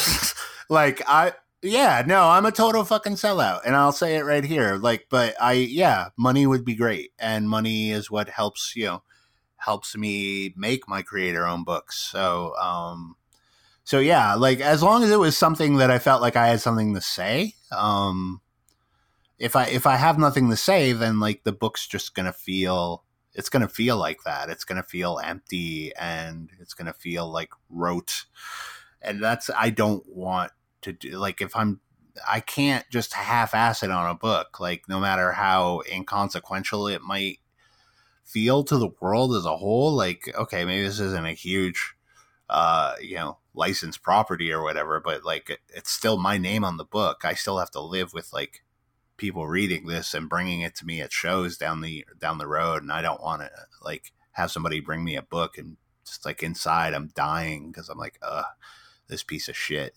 Uh, so yeah, I mean, there's definitely like there's definitely uh big two stories that I would love to tell and characters that I'd love to tackle. Um, but yeah, I just you know like the whole game of like chasing after that just got too exhausting and depressing for me. It's like I you know all, I can do is like do my work and try and do it the best way I can. And you know, uh, I like I said, I know it's not going to appeal to everybody. Uh, so like I spent so long just like trying to figure out what to do to get in with the big two. And then when I got in there briefly, I was like, uh, okay. Like, I mean, yeah, the money's really good and the exposure is really good. But, you know, like I'm, as much as like I've enjoyed any of the work I've done at Marvel or DC, I'm, I'm not nearly as proud of any of it as I am any of my creator owned books and honestly, I mean, maybe that's not a possibility to even have to worry about. I mean, Crowded was optioned for uh, big, you know, big adaptation or whatever. Yeah, no, I mean, if it happens, awesome. Uh, and the Eisner, of course. Yes, uh, you would be shocked how how little the industry kind of cares about that. Um, like Eisner nominate, uh, or at least on my end, they don't seem to care very much. But uh, yeah, I don't know. It's a weird. It's all weird. Like comics. That's my statement on comics. It's like it's fucking weird, and I don't understand it. Uh, but I'm just trying to like do do my own version of it. Uh, and you know, try to not be a shitty person, and try to you know do the things that I think all companies should be doing, or like all creators should be doing, and just you know hope that it yeah works out. Like, I hope the crowded movie gets made because that would uh, then I wouldn't have to worry for a while. Um, but you know, even if it doesn't, like, I just want to finish that book and I want to have all four volumes of that like on my shelf and know that like you know i have this stupid idea one day and turned it into this um it's crazy like you know um yeah, I, I don't know. It's too early. It's too early on a Saturday. I'm, I'm like getting all yeah. fucking like weird and like, oh man, like the implications. Like, yeah. No, that's why we want you on the show. Yeah, no, you picked a good time to have me on because I'm not like shitty and jaded yet. I mean, I'm, I mean, I am sort of default always jaded, but like I'm not. uh I haven't had a chance to like put on my exoskeleton, so. yeah, we get you right after the morning coffee and you feed your dog. Perfect, perfect energy. I didn't even have the morning coffee. Yeah, like you literally oh, got me. Like I saw your email, fed the dog, and then I came in here. Uh, so, so you have me as raw as possible. That's why well, I don't make any fucking sense, and this is going to be a terrible episode. But uh... no, no, this oh, is gold, no, no, man. What are you talking about? All right, all right well, listen, at this rate with these benchmarks you're hitting, you said you weren't going to go to San Diego Comic Con unless you won an Eisner. At this rate, next time you could say, I won't go to San Diego Comic Con until I win a Golden Globe. That's true. I don't think I qualify for that. What? Hey, eventually. no, I'm just gonna leave it at Eisner. Maybe I'll upgrade it to like I'll I'll never go to San Diego again unless I get nominated for an Eisner and get a free room. Hey, now we're talking. Yeah. So that'll be my next stupid proclamation. Well, once once you win the Eisner, that's when you can start throwing it around. Be like, do you know who I am? Man, I would love to win. Like, like I said, I, I have, you know, we're up against some stiff competition, and like, I don't, you know, who knows? Uh, but that would be pretty fucking cool. Like, um, yeah, I would just want like, I would be super arrogant about it for like a whole fucking week. Hell Good, yeah. you should be. No, yeah, I, I never am. Like, I, I, I try to be like pretty humble about all this stuff, but like, if we actually won, like, I would be unbearable for a week. Like, Dude, that's that's one of those victory lap things. Like if you do, if you don't take that lap, like when do you? You know, like that's you you've you've won the accolades of the industry. You know, yeah, like I would find a way to like affix a chain to my Eisner so I could wear it around my neck, like yes, like Flavor Flav. fucking baller. Yeah. I uh I, I've heard Tom Hanks joke that he because he's won two Academy Awards. He's like, I keep one of them in the garage so I don't hit the wall because that way you know when I'm coming in I see the reflection of it because of how bright it is. Sure. It's the kind of thing you got to do. Well, yeah, when you're that rich, like I feel like statues don't matter as much, unless they're like hot toys. uh, we're we're really excited for you, man, and we really hope you win. Um, like I said, we'll be watching very closely, and uh, next Saturday morning we'll be able to announce the winners on the show. Hopefully, you're one of them.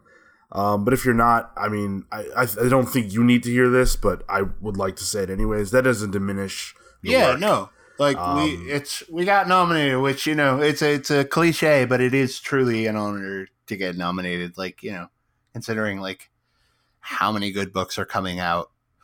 Uh, like yeah, I like I said, did not expect to see our name on the list. So like it's you know, I and I'm especially happy for Ted and Ro because this is like their first Yeah. major Yeah, right? book, their first What like a- solo book. Uh, what a breakout for them, right? Like first, Yeah, first yeah. big book, and then you guys get the Eisner nod. That's huge. And they They're totally like, it's like deserve this it. all Like, the time. Yeah, no, I mean, like this book would not be, you know, we wouldn't be nominated for an Eisner if it wasn't for Ted and Ro. Like uh, the tone of the story, like them drawing it, like the the contributions they've made are so many that, like, yeah, they've like they've really really earned it, and so like I I'm just excited that like you know I I haven't been wasting their time. Like it's always a weird gamble when you like invite somebody to like, hey, let's collaborate, let's make a book together. And it's like i can't guarantee you shit. Like this might go down in flames and nobody will ever read it. We might never get picked up. Like um and even if we do like no nobody will you know the possibility is there that nobody will care. Um so it's nice to have an outcome where it's like no guys i believe in this book and i think like some cool things will happen. And they believed in it and it actually like oh we get nominated for an eisner. Like that's it's nice to have that that validation um because you know you spend so much time just working by yourself that you you lose sight uh that like other people are out there reading your work and appreciating it. Don't worry, we'll stuff the ballot box for you. please. And yeah if i don't win at least like i got a free eisner dinner um and at least like two free drinks so Hell yeah, I Yeah. like that attitude. Nice. Yeah, not a bad evening. no So I, I want to tell the listeners go pick up Eisner nominated Crowded. Okay, Volume One, trade number one is out now. Uh, it's on it's on bookshelves. I'm sure everywhere books are sold, Amazon, whatever. Go pick that Started up. at Barnes and Noble last week. there you go. Um, also, go pick up Test, which is out now. Go pick up Shanghai Red. What else can the people go pick up? Uh, uh, Trustfall, which is a Cold new War? book I'm doing Trustfall. at Aftershock. The first issue just came out uh, last month. Um, so it's me and Chris Visions doing like a uh, crime uh crime book about a woman who can teleport things. Um, Oh, that's awesome. Ooh, so so yeah that's going to be like a five issue series. First issue's out. We're it's taking us a little longer so i think like issues are going to come out like every other month.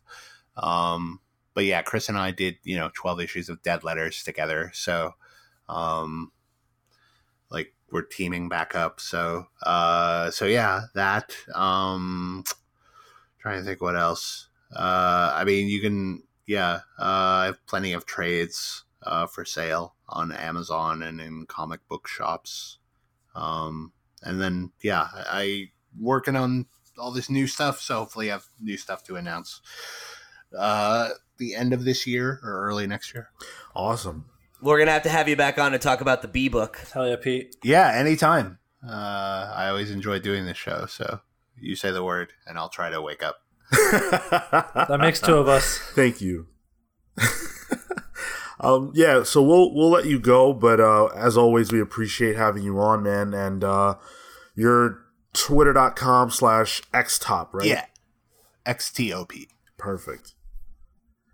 And then give us the website too so people can check you out. Oh, it's uh, ChristopherSebela.com. Um, and I have a store there where I'm selling uh, like pretty much all the stuff we've talked about, selling trades, and I'll sign them and ship them out and all that. So, uh, yeah, those are like the two places to find me. I deleted my Facebook, so you can't find me there anymore.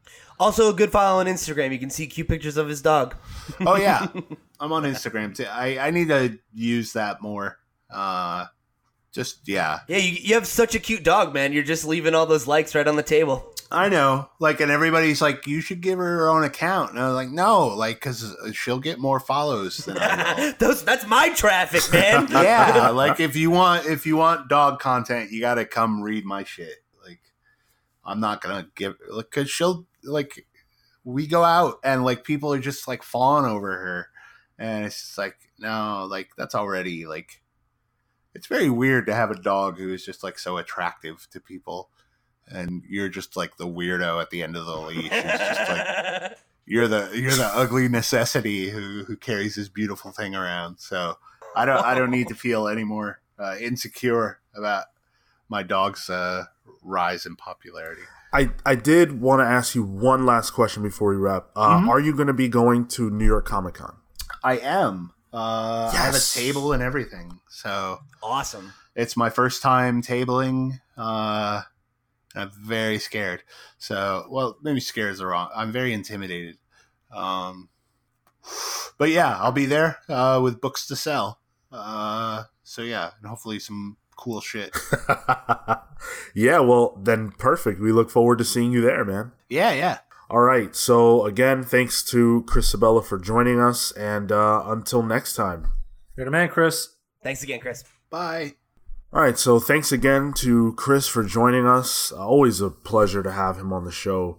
Um, and I love when he, I love when he like gets, you know, when he when he talks comics, like not his books, but just like talks about the industry and stuff like that. The industry at large, yeah. The Yeah. art form. Hey, Sh- Sean, Pete, do you think we can take credit for Eisner if he wins because he's been on our show three times? Yes, it's kind of like how you if you say Beetlejuice three times, he appears. If you do our show three times, then you win an Eisner. You win So- an Eisner? Shit. It's a Comics Pals promise. I feel I feel like we can definitely make that claim if he wins. You know, we're- like I will. We we will make that claim. it's the comics pals Where's guarantee. the contrary evidence, Yeah. folks? exactly. He'll he, a- he's the only guest we've had on three times, and if he wins, he will be the only Eisner winner who's ever been on the show. So that's it. That's a fact. That's a stone cold fact, and that's the bottom line because Stone Cold Sean said so. That's right. You got to think too. It got it got the extra bump too because we had ten row on. That's an extra 0.5, You know, points at least there. Well, they've been on twice, so That's true. Graded on a curve. It's overwhelming. uh, what's also a stone cold fact is that uh, X Men Dark Phoenix is doing worse than Fantastic Four. It's bombing harder than Fantastic Four, guys. Now, Yikes! what do you, what do you think that Yikes. is? Do you think it's because audiences know this is the end of Dark Phoenix? Do you think audiences are smartened up to kind of the inside baseball, or uh, is it just people don't give a shit about the Fox movies anymore? I think it's It's- a perfect Venn diagram. It's because I believe it's because of the fact that this movie was supposed to come out a long time ago and didn't, so people forgot about it. I, I believe that it's because the word of mouth around this movie has been unbelievably bad. Like prior to it coming out, there was a lot of bad, you know, stuff being said about it. And I also believe that uh, X Men Apocalypse was so bad that it killed off the goodwill that Fox had generated with uh, Days of Future Past and First Class because people thought those were really Did Logan good. come out between Apocalypse and this? I don't recall. Logan, uh, Logan was After Apocalypse, Okay. yeah. Was it okay? Because Apocalypse was out the first time we went to Wizard World. Uh, okay. Wow. Um, and that was like in theaters. Then I remember seeing an ad Okay. for it, and uh, and then Logan was obviously you know we did a review of it, so that had to have Yeah. come later. Uh, but yeah, I mean, I think it's all of those things that Sean said, coupled with the fact that it had a pretty bad marketing campaign, and because like you had a trailer that came out like how long ago before it got delayed, like twice. And then they re-marketed it, but like not well. Like you know, you didn't see a lot about it, and what you did see wasn't super well received. And then the fact that people do, I think, on some level, people who are into the superhero movie stuff know that this doesn't go anywhere from here. This is the end, and you know, like they're ready to see the X Men in the think- MCU. I think to me, the thing that can't be understated, and at, at times this decade, this kind of thing has been understated, is word of mouth is so important for a blockbuster film. Uh, I think of Man of Steel, which did very well its opening weekend, and it really f- fell off after that. And this this movie didn't do exceedingly well opening weekend, but it, was third, I think, opening weekend relative to the other films in the theater at the time. Which is not good. Yeah, I know, but it's I mean, it could have potentially made like a modest, you know, uh, return. But uh, word of mouth, I think, just, it's now doing. It's on track to do worse than Fantastic Four, as uh, Sean said. Josh Trank's Fantastic Four. So I think I think that's a good point, and I can't it can't be understated enough. No, yeah, I, I honestly think it's all of those things. I don't think this movie had a single thing going for it from the outside perspective, right? Like, not even, you know, whether or not it's it's good is almost irrelevant. You know, it's that like it had so much going against it to keep the average moviegoer from going and seeing it. and and just for the record, I do want to reiterate, I really enjoyed this movie. Like I still feel that way. I don't care that it didn't do well. Um, and as much of a Fox hater as I have been on this show at several points, um, the one thing that I will miss from the Fox era of Marvel movies is the seriousness with which they treat their properties. That was the major takeaway from a negative perspective of uh, Far From Home, a review that you can actually find. We we posted it, so go check that out. Um, it's that Spider-Man Far From Home is so light at some points that it it takes me out of it the experience. Um, you know, there's a big reveal at the end and the post credit scene, and it's something that I've been waiting for since before they started even making these movies. That's how important that reveal was to me. And it was treated so not serious that I don't care that it happened. Right. Yeah, I think the MCU takes the piss out of a lot of things. They- you know? they they often have this weird the the Marvel movies. Uh, they often have, have that weird thing where this is my metaphor. This is my allegory for what these do, uh, where they'll present. It's like when you go up to someone with like a very serious thing to talk about, where it's like, listen, uh, the entire world's about to blow up because of X, Y, or Z. But it's so serious, and you're uncomfortable with delivering this really like heavy news that you have to like, ha ha ha yeah. you have to soften it with like a weird uh offbeat joke where it's like and you know i'm having one of those days i guess world's gonna blow up and i tripped over my own shoelace this morning haha Right. That's what that's like and that's what those movies have a tendency Yeah. to do where it's like serious serious serious but you know it's comics Yeah. The the Fox movies were very serious but didn't want to be comic book movies. And the Marvel movies are not as serious, but they embrace wholly their comic book roots. And what I want is a synthesis of those two, and I don't know that we'll ever get that. Not to say that the Marvel movies are never serious. Obviously, some of them are, and they've made some of the best comic book movies of all time, undisputed. Um, and they do retain some of those serious elements, but I don't know. I, that may not also be the majority opinion. It's just my opinion. So I, I I think that's accurate. I mean, you look at Thor Ragnarok, right? Like they take they took a very serious story about war and death and loss and made it a comedy, you know? And like I think that's that's emblematic of what you're talking about at the MC with the MCU. And it's not always that way, but it's often I think that Disney way. knows that's very palatable for you know a general audience. Uh, that movie is among the most popular among just people I know in my life that don't read comic books because um, it's got like a hangover kind of thing going on with it, you know. Um, yeah, uh, a synthesis would be good. Uh, there's certainly that.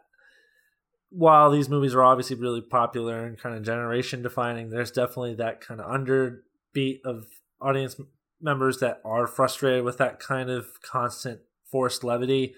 Uh, and in a subsection of that demographic are your Snyder fanboys who are still crying for a Justice League uh, director's cut. Uh yeah, hashtag release the Snyder cut, to be honest. um so let's let's keep this train rolling. I did want to talk about what I think is a major announcement. Uh, Marvel has announced Fantastic Four Grand Design. So Grand Design is a I guess at this point you could say it's a framework for a story at Marvel, uh, created by Ed Piskor with his X Men Grand Design trilogy. Um, this one's going to be done by Tom Scioli, and essentially what Grand Design is is it's a series of, of, of stories that sort of condense the entire history of a character or a series of characters um, uh, and, and compresses them as much as possible.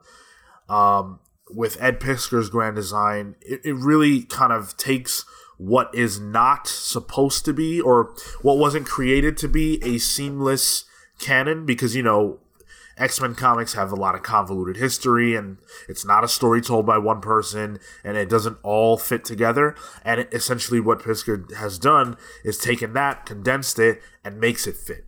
He he creates a story that is cohesive out of something that was done over the course of thirty years. And it's really brilliant, and it's it's beautiful. And so now we're gonna get that with the Fantastic Four, uh, which I think is is um, is brilliant. And so uh, Scioli had this to say about what he's doing. Fantastic Four is like the Magna Carta of Marvel, this founding document, so being allowed to get my hands on it is thrilling. They've given me a tremendous amount of creative freedom to just go for it. So uh, that's what he said, and then this is the solicit.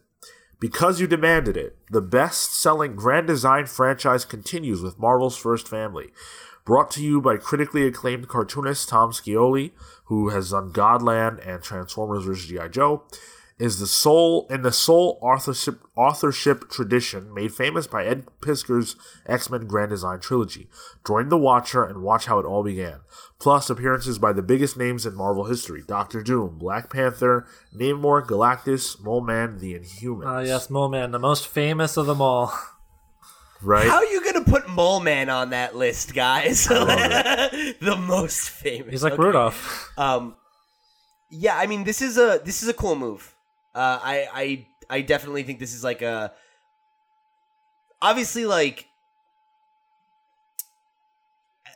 th- there's a lot of mileage to get out of this because of what we're ta- what we were talking about earlier with Chris, right? Of like how convoluted the history is of like literally any superhero with longevity, you know, and the fact that like when you sit down and look at it and think about their timeline as a straight line, it doesn't and can't make sense, you know. Um, but I think a lot of people still think of it that way, even if it's really not. So to have something like this that you know kind of artfully and tactfully cleans it up and makes it feel cohesive is cool. It's really cool. And the fact that they're like expanding it to more brands, it it just makes sense. It's a good idea and I think it would be a shame to only do it with the X-Men. It's I really admire ambition and when you try to take something as unwieldy as 60 plus years of continuity with multiple writers and artists and edit- editors behind a title and try to create this cohesive singular narrative where everything takes place in a singular timeline i really really admire the ambition of something like that because that's that's like the that's like something a historian has to tackle because you have to try to make sense of so much history. And it's it's not even grounded history like in a sense of something that we can relate to because it's all heavily sci-fi oriented. Um, in so many ways the fantastic four are like pioneers of modern comic science fiction especially for uh, marvel. All their cosmic stuff is rooted in in fantastic four um, but that ambition is why i love morrison's batman so much i've really meant I, have been wanting to read ed piskor's uh, grand design x-men uh, and now that it's complete now, correct? Uh, I know there's two out. I can't remember if the third one came out. I think the first issue came out. I'm not positive about that, but I think that's accurate. Okay, so I'm really and that uh, obviously the X Men have the most convoluted history of any uh, comic franchise, arguably. So um, I'm really excited to see it. And the other thought I had was this kind of ambitious project is kind of it kind of reminiscent it's reminiscent to me of something like the color series Marvel has where it's like Daredevil yellow, Spider-Man blue or whatever. But like those are to me like the micro version of that. It's like a slice of life piece of the continuity where this takes that kind of thing and extrapolates it to the macro. Yeah. Yeah, and there's something really special about it. You know, um, I think when we when we did our, I think it was actually technically our first book club when we talked about Spider-Man Blue. Um, Marco made the point where it was cool to, like, or at least I think it was him who made this point where it was cool to like get this book that is kind of a like it, it, it's a way to take that snapshot of the character at that point in time and and this very very iconic definitive you know original m- run on the character um and extrapolate what makes it special and why it resonates with people and and finding a way to connect it to you know modern audiences who don't have like because you know I, I, think there's a lot to be gained from going back and reading old, old comics if you're passionate about the medium but if you're someone who just likes to read stories about superheroes or something like that, that's not necessarily going to have the same appeal to you, I don't think. Whereas these are like obviously super accessible. Yeah, a lot of people really struggle, like modern audiences seem to really struggle with the kind of um, archaic methodology for writing comics and as recently as the mid 80s where it's, it's, a lot of exposition and it's, it's, a, it's a style um, so this this kind of project gives a renewed appreciation for uh, for older stories that aren't, as Pete said, kind of inaccessible, or like in Batman's case, uh, foreign. Yeah, I, I I hope that this is a trend that continues. Um, Marvel has definitely been readdressing their history quite a bit of late. Um, you know, the Spider-Man uh, life story, grand design. Um, I think modernizing it is good. You know, presenting it in a smaller, more concise package. We talk a lot about the difficulty that exists in trying to if you want to know everything about Spider-Man, yeah. right? Like if you want to it's read like literally impossible. You know, yeah. Um but you can read life story which you know won't it's not going to recount every single thing ever but it will give you if you read that you'll have a pretty good understanding of like what he's been through similar with grand design grand design um it's actually impressive how much content ed piskor fits into those books and how accurate it is and how um really just how much knowledge you can gain about the X Men from reading it. So I would really love to do a book club on that. I haven't read it yet either. Well, yeah, maybe we'll. I'm do personally that. very excited for uh, Chris Sebela's grand design for the Comics Pals, um, or as he's going to call it, the Pals thing. The Pals. um. So, Paper Girls has been ordered to series by Amazon. So we're going to be getting a Paper Girls television show. Uh, Fucking so, Amazon, man. They're spending a lot of money lately. Yeah. Pa- Paper Girls is a book by Brian K. Vaughan and Cliff Chiang. Uh, it's about what it sounds like. Um, it's, it follows these these girls who've got a paper route, and um, you know there's some weird stuff going on. Um, It's got like a very like Stranger Things, like Goonies kind of vibe. It's like Yeah. set in the eighties, like like light, like heavy sci-fi in a light setting. You know that kind of thing. Um, so if like if that's your jam, it's you know it's right up that that vein. Yeah, I think that I think that uh, this is the perfect time for a stranger or Stranger Things, a Paper Girls show because Stranger Things is so popular. You know, '80s revival is a thing now, and I just think this is awesome, and, and I'm so happy for this creative team. You know, because they have put in a lot of work, and um, it is a really good book. I think it is on its way towards its end. It is. I don't remember when, but we talked about it not that long ago. I think that it, I think it's winding down finally. Yeah, and uh, this is going to be produced by Legendary TV. So the led so or Legendary Entertainment's TV uh, side, yeah, division. So um, they've done a lot of great stuff too. So this is exciting. And this is the second Amazon series in production right now, based on an image book, because they've got that Invincible cartoon that's due out. I think next year. Obviously, year. no one cares about that, but um, Y'all, I'll.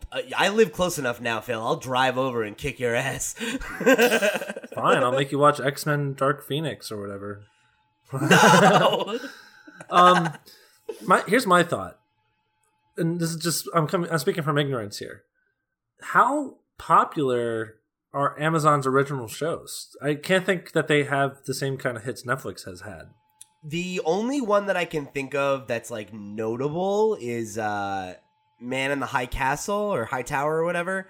It's that alternate history thing where like what if the Nazis Oh, won yeah. World War Two and that was like a big deal. And then wasn't Transparent them too? Like I know that ended up getting ended because it was I think of Jeffrey Tambor and some controversy of him being a dick, but uh I think that was them too, and that was like a, a popular show. So I don't think that it's like they have a lot of big hits, but they've had some stuff with critical acclaim. Or like The Tick was them that got canceled too. really quickly That got canceled. Yeah. Wasn't wasn't the Handmaiden's Tale their their no, thing? that's Hulu. got it. Um, but similar, right? Like they're they're I think on the same level as Hulu, where they've had one or two hits, but they don't have the consistency that Netflix has. But they've been spending a lot of money on original content. well to right them now. it's a it's like all right well let's put another quarter in the vending machine Yeah, I, I think they're starting to take it more seriously though, because like obviously a lot of people have Prime for the delivery thing, so you get these shows for free. All you need to do is get people engaged. Yeah, I think I think uh, all you really need is one transcendent hit, you know, um, and they haven't had that yet. But Netflix didn't, and then they did, and now they're Netflix. You know, um, Yeah, it wasn't until like House of Cards and Orange is the New Black really hit when it was like, oh, okay, this is a place for pr- like premium content. exactly right. So i mean this I, honestly sean you really kind of to me you hit the nail on the head with talking about this 80s revival stranger things popularity uh, this stranger things was like so big for for netflix uh, i wouldn't be surprised if this is a real opportunity for something like that for for amazon hmm And there's like obviously proven talent there, like BKV, you know, is good, and I, you know, like he's got TV experience, and I think he's involved the EP level, right? uh, yeah, Yeah. So I, I think there's a real chance for this to come out and be good. And and like maybe really be a big hit for Amazon, especially if it's timed right. Because when you think about like Stranger Things is is still really popular, but like there's only one more season and then it's done, and people will be looking for the next thing. And if this scratches that itch for them, like, and I think it'll probably be really popular with girls and and young women because it's got four female leads. You know, like it's so it's like I, I feel like there's a real like there's a real chance for this to come out and hit. Millie. Bobby Brown's next project. Yo, I would be so about that. Like, I think she's Fuck tied up with Stranger Things for the foreseeable future. well, yeah, for at least one more. Yeah. Um. So I want to talk a little bit about the Joker movie. Why so, So, serious, man? Todd. nice. Uh, Todd Phillips has been doing the rounds, and he spoke to Empire, and he said that uh, this movie's probably going to piss some people off. I Um, think the way he's talking about it is pissing a lot of people off too. Yeah. So this is a, this is a quote directly from uh, the article. He said, "We didn't follow anything from the comic books, which people are going to be mad about. We just wrote our own version of where a guy like Joker might come from. That's what was interesting to me. We're not even doing Joker, but the story of becoming Joker. It's about this man. Um. Now, first, I, I want to say that I'm excited for this movie. I saw the trailer in theaters when I saw um, Spider Man, and uh, it's so good. That is such a good trailer. It's one of my favorite trailers, I think. Um, but I really don't like the way I don't like what Todd is saying, and um, I think at at a certain point it does do a disservice. Like you're trying to be cooler than the room by saying, "Yeah, you know, we don't need to make." a Joker movie based on the comics. Um, you know, we're gonna do our own thing, and it's gonna be cool, and you're gonna be pissed. You're gonna be pissed, but you know, we don't care. Like, Yeah, I, You know, that- chill out. I agree. I think it very much comes off as like edgy. You know, it's Yeah. like you're like you're like you said you're too cool. We're too cool to make a comic book movie, but it's like that's what you're fucking doing, you know? So I don't know. Like I don't have a problem with that as a as a reality of the development of the film. I'm not mad that they're not following some established Joker storyline because there's like how many established Joker storylines. Like I'm fine for another new interpretation. I'm never against that if it's good, you know? Um but I think like it it feels like what we what the criticism that you and I always levy at the Fox movies, right? Where they're like embarrassed to be comic book movies. Like it feels like you're like you're like kind of talking down to the audience that has familiarity with the character and it's just kind of like why? You know like why is that the the tone that you're taking? Why is that the way that you're choosing to talk about this thing that like overwhelmingly the community has mostly been pretty positive about, I think. You know, there's Yeah. a lot of people who think it looks stupid, but there's a lot of people I've seen who think it looks You great. guys just haven't danced with the devil in the pale moonlight before. and frankly, we're going to find out how this movie got its scars. This movie is very Um, damaged. all right. You know what, man? I, I feel bad now actually criticize him. Do you think his father might have been a bit Nice. of a drinker? nice. Was he a fiend? I like that, Pete. A little fight. I like that. uh, yeah. Do you have a real take? I don't Phil? care. Um, I really don't. Like, eh, it looks good. I honestly don't mind that they're not taking anything from the source material other than their own kind of, you know, public zeitgeist of what their understanding what the Joker is. I'm sure they've seen movies. I'm sure they've read a couple Batman comics. Like they, at this point, most people have a, a picture of what the Joker is in just every day. It- it- the Joker is so pervasive in our entire culture, uh, just as much as Batman is. Uh, like, Especially like 11 years ago. yeah, yeah, exactly. So like, I have no issue with them doing their own thing because it's a there's a really good chance here that they have a really inspired movie to tell, like a story to tell in this format. Uh, is it what what they said very much uh, to uh, the the cool kids in the room kind of uh, uh, flexing? Yes, for sure. Um, but you know what? They could be assholes that are making something really good because that happens a lot in art all the time. Oh yeah. So Yeah. This doesn't this doesn't like make me any less excited for the movie. That's yeah. for sure, so you uh, know? uh, your criticisms about the dickishness is completely like I completely agree. It doesn't dissuade from my opinion of the movie yet. What will ultimately dissuade my opinion of the movies if the movie's not good. I would hope so. no, you know what? Even if the movie's bad, I'm gonna be like, you know what? I loved it. Th- th- Those guys were dicks, and I'm just kind of into that thing. So uh, we're gonna we're gonna review Event Leviathan number two in a moment, but I do want to do our pals Oh, shit. before that. Make sure we get that in. Um, so for this week, Pete chose Spider-Man Life Story number five. Yeah, so Sean actually mentioned this earlier in the show. Uh, this is a book that's being worked on by Chip Zdarsky. Um, oh, you know what? I, I, let me look up the rest of the creative team so I can name drop them too. Um, unless maybe you want to do that, Sean. Yeah, I'll look it up. Um. Great, thank you, thank you. Um, so this is a book that I was interested in when they originally solicited it a while ago, uh, but I had a conversation with about it with uh, a friend of the show, Matt Murphy, and he uh, said that he thought it would really specifically speak to me and what I like out of of Spider-Man stories, especially at this age in my life. Um, so I I've been really interested in this one, especially now that it's winding down. I'm like ready to to jump on and and, and give it a read because I want to just do it in one sitting. Feels like a book that's better for a trade. I think. Um, it's uh, Mark Bagley, by the way. there you go. Um, so yeah, so great, great team there. So I'm uh, I'm I'm really excited to dive into this one. Chip, but that artist is such a hack. I'm just teasing. I'm joshing. just hit that vein. Yeah, right. Like, come on, man. Invincible's dead. Why? You just come on. Like, I'll come to your house and shit on Grant Morrison. Dude, Damn. Grant's in another dimension. Uh, you can't shit on him. Yeah, I can. He'll cast a spell on me. Except he wouldn't. He'd come out of a wormhole and be like, "It's fine. The universe is love." He'd be like, "Oh, the universe needs this shit, you know. It helps." He sounds like a beetle.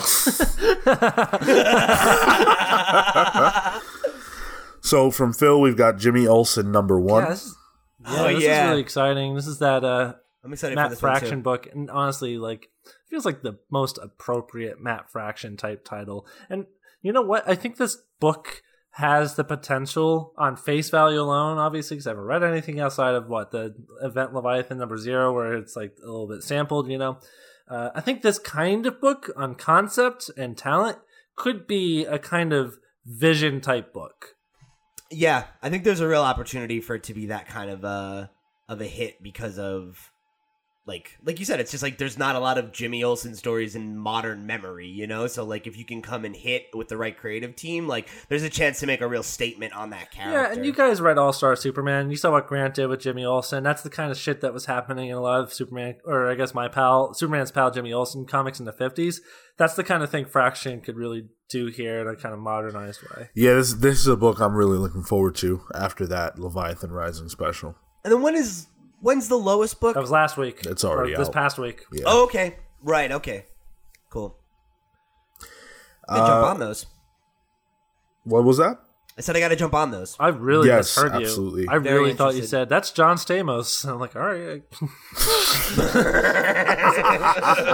that's chill, I guess. You're like shit. John Stamos is right in the Lois Lane book. Damn, wow. okay. Every, everywhere you Wrong. look, have mercy. Wow. I like that.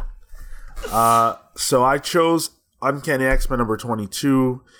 This is actually what Sebela was referring to earlier when he mentioned that they were closing out the X Men continuity to sort of do something else. So Jonathan Hickman's run is impending. It starts in two weeks. And this is the last time that we're going to be able to read the X Men before that happens.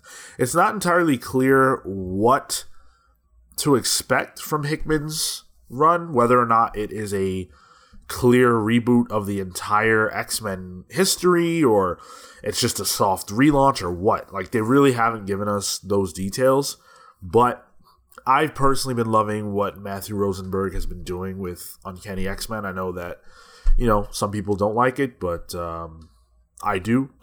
and it's very different than what's come before. Um, and that makes it feel fresh because the X Men have been stuck in a rut for so long. So I'm a little sad to see it go. I knew it couldn't last because too many people have died, um, and there's been way too many changes to characters. So obviously, this was not going to be something that could be considered canon forever. Um, but I can't wait to see how they wrap it up. So uh, that's that's me for the week. Nice. Yeah. All right, so let's talk about Event Leviathan number two. This is DC's big summer event book by Brian Bendis and Alex Maleev. Uh, you know, we've got this team of detectives trying to figure out what the hell is going on with Leviathan. Um, and uh, yeah, so it, it, you know it picks up after after it actually No. kind of doesn't pick up after last issue. It It's kind like of it skips picks an up in a issue. weird place. Yeah, it, it feels it feels very much like there was a 1.5 somewhere. I don't know if that's what Lois Lane Maybe. number one was, but it wasn't solicited that way. I'm glad you guys Not felt that way too. I'm too. 'cause aware. I was kind of thinking, I was like, did I need to reread this issue? Like, am I forgetting things? Because it really did feel like there was a big gap.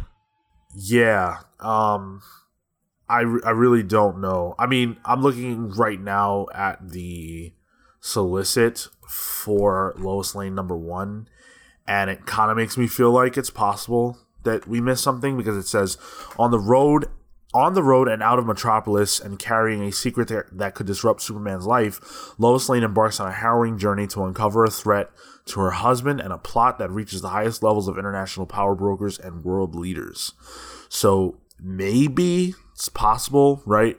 Um, but, But the fact that it doesn't say anything about Leviathan in that, you know what I mean? Like, leads me to believe it wouldn't be a tie-in. Well, no, it's it it it almost guarantees that it relates to Leviathan because later on it talks about a there's a conspiracy, there's um Okay. murder. Uh, If it feels it feels like there's Leviathan stuff going on.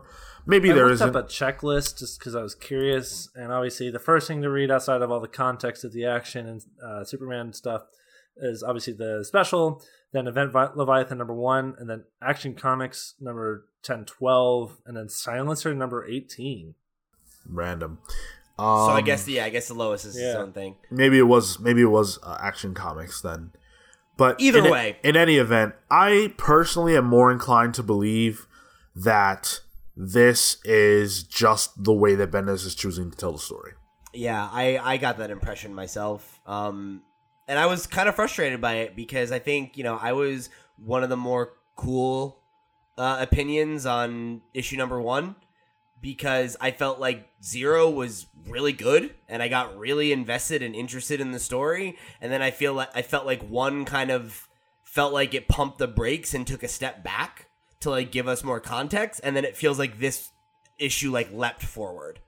And like I like this issue better than issue 1, but I'm not digging the pace of this, you know, like as an event. It, it it's a weird.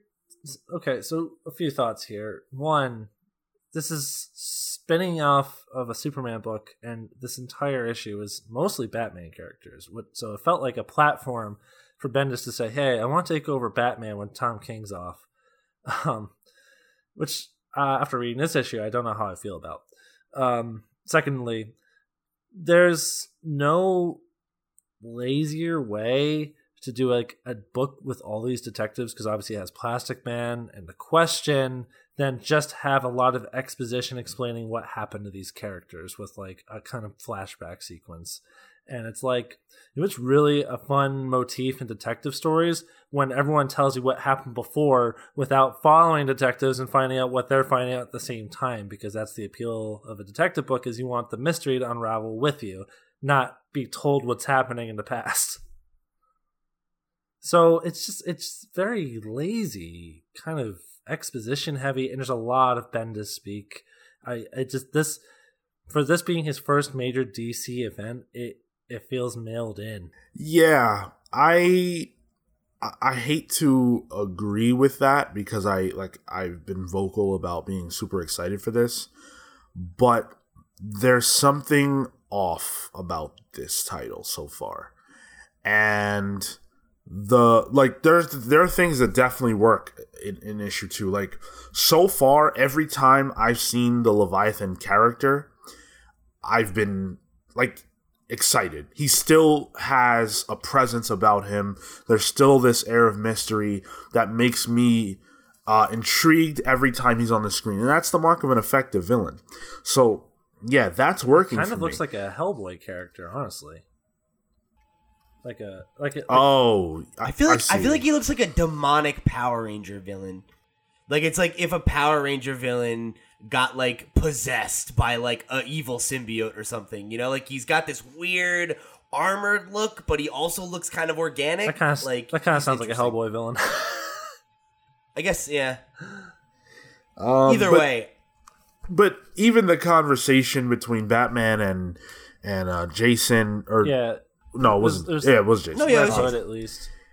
yeah, is is a little. The dialogue's a little stilted. I, I I thought it was less stilted than his the Batman we've seen from him the last two issues, but it was still weird and robotic. Like he's very like My my genuine criticism I, I levy toward Bendis now is so when he wrote Ultimate Spider-Man and Daredevil, he felt like he was a writer trying to like you know he was hungry and and it felt like he actually interacted with real people. But like now, and it feels that way in this. It feels like he hasn't really talked to people, and he's simulating conversations in these books.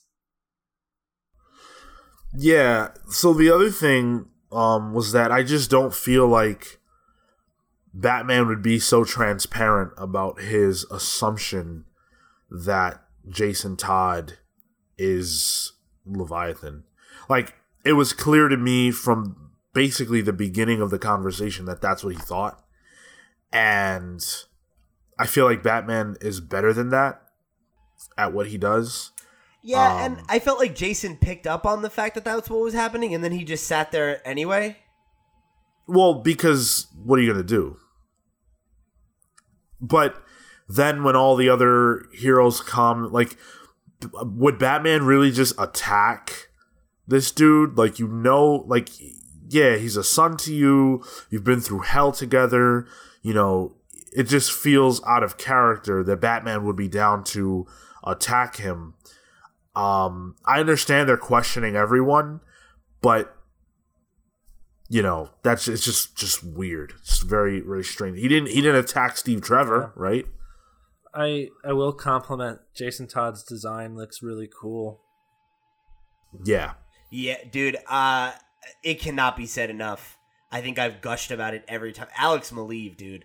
Holy shit, the work he is doing on this book is insane. It is insanely good. I think it's like it's worth showing up for the art alone, you know?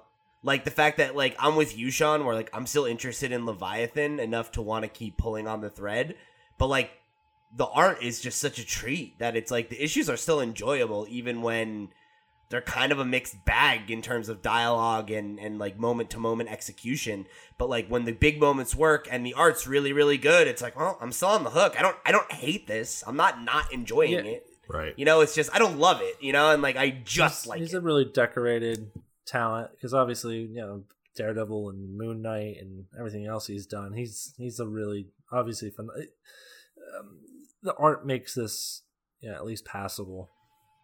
There's just a grit to it you know like the way he like like puts like film grain on like every scene basically it's like it just feels so alive you know and like and like electric He's just like the Phil of comics, just truly talented at what he does. um yeah, and then the jumping around, there was a lot of jumping around to show us uh different scenes and things like that. And um it just it, it created a book that feels more confusing than good. And you know, we we talked earlier about you know whether or not um, you need to handhold your audience, and I don't think you need to handhold. Certainly not. Um, but it just felt like there wasn't anything to grab hold of. Yeah, I don't I don't feel like it's like I don't feel like it's that it's not holding our hands. I feel like or that it's even like withholding information that we are going to get later and then we'll be like, "Oh, you know, I feel like it's very much like the pacing is so off that like I feel like I have whiplash. You know? Put, put put another way, this book is all like this book's all tell and no show. Yeah, like I feel like I like I said, I feel like we kind of hit the brakes and then lurched forward, and it's like, oh, like th- you're just gonna tell me all this stuff. This feels like the meat of the event. Like this feels like the stuff I should be getting to see. Right? Them trying to solve the Bingo. mystery and like this team of detectives working together. That was the thing I was excited about. Not all of them showing up on a rooftop to be like, here's what we found out, suspect. You know? It's like. it's it's almost like what you like what you think you like about uh mysteries what you think you like about mysteries is the part where they go to who they think the suspect is and try to you know subdue them. And then they're like wait no it's not me. And then you learn another clue and that takes you forward to the end. But what you really love about mystery stories is the interactions between the characters because those are are the cool parts. It's like everyone suspects each other even while they're working towards figuring out who the the the individual is who actually committed whatever it is. And bendis is missing the point. The point is i want to see batman and lois lane try to solve a crime.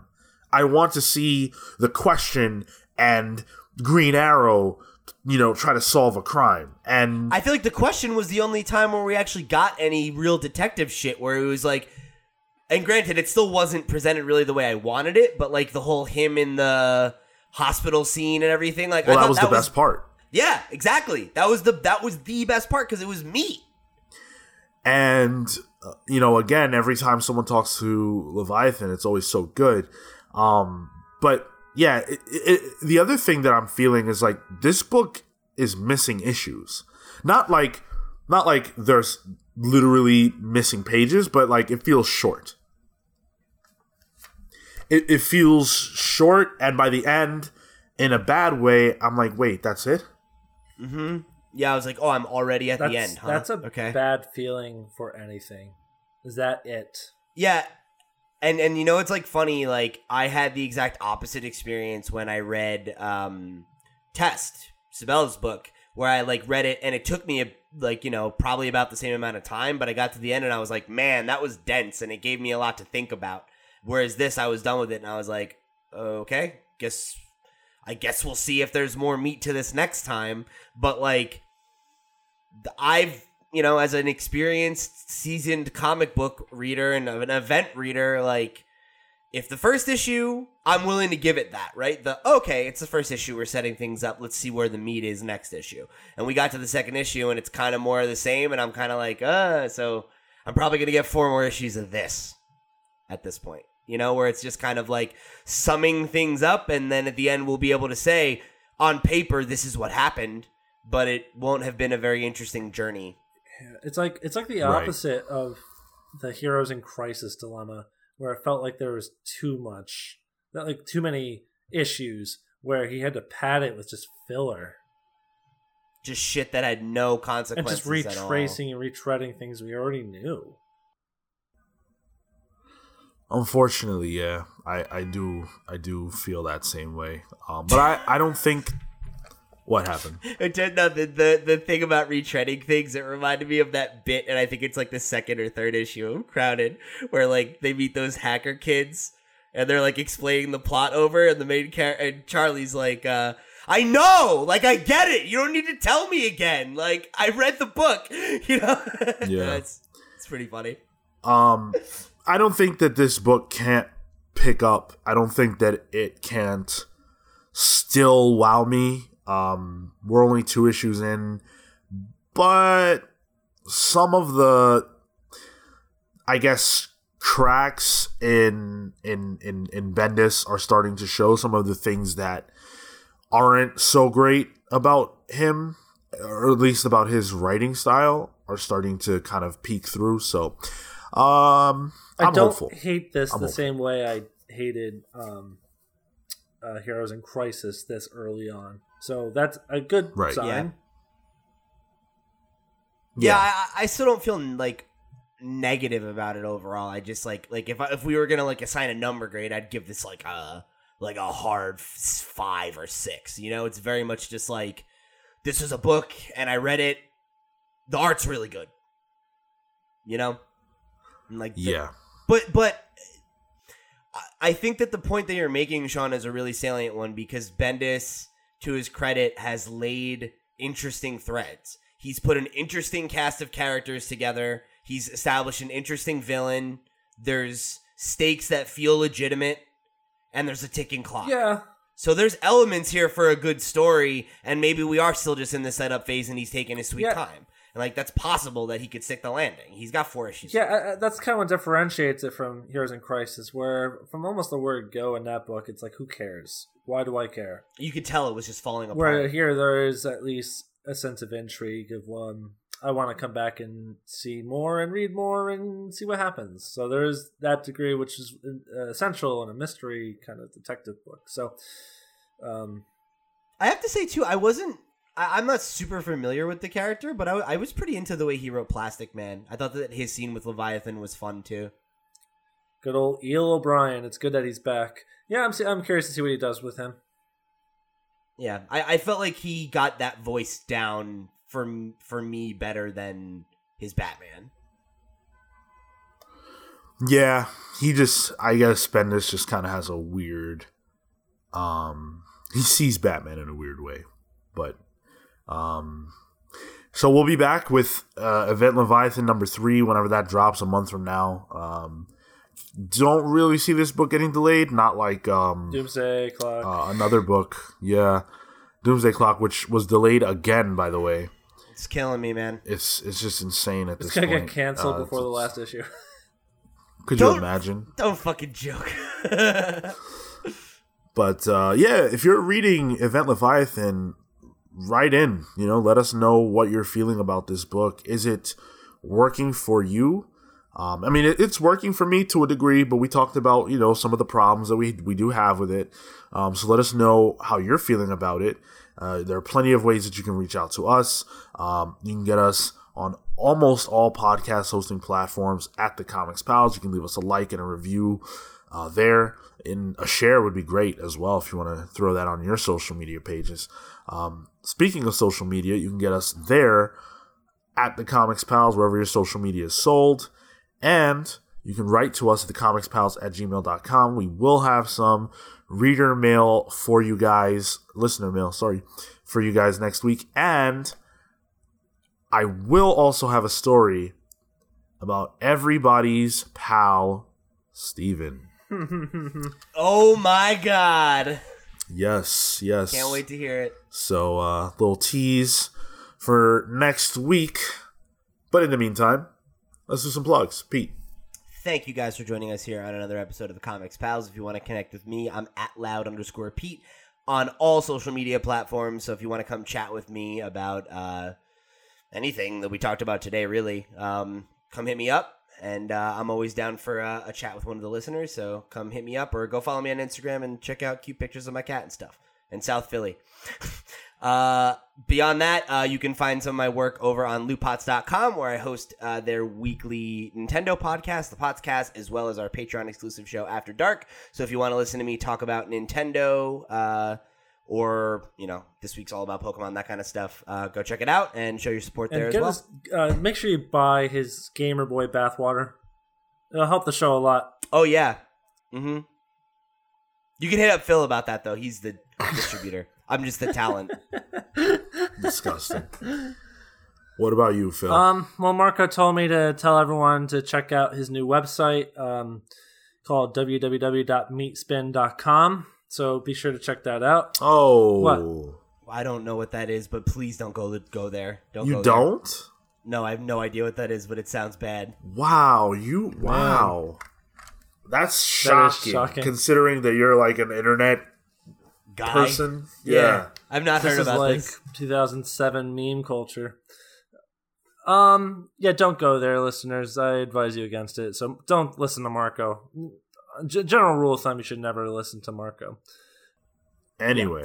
Uh, and then Cale, of course, you can find. Uh, we kind of put him in a retirement home recently in Texas. Um, so you can go visit him down there. It's called Rancho Relaxo. Uh, so go check him out there. Um, he's still trying to figure out the social media thing. And as for me, uh, you can find me at Cyborg Bebop on Twitter and Instagram. So I want to say thank you again to Christopher Sebela for joining us. He is at xtop on Twitter, xtop, and you can find his work, you know, wherever you buy your books, but specifically from christophersebela.com where you can get your stuff signed and all that jazz and uh, support him directly. As for me, you can find me on Twitter and Instagram only at Sean Soapbox. Hit me up to discuss Extreme Rules. anything. Comic No, let's not talk about Extreme Rules. So with that, we're the Comics Pals signing off. Take care, guys. See you next week. Bye. Oh man, my back is killing me. I'm Cale. Ugh.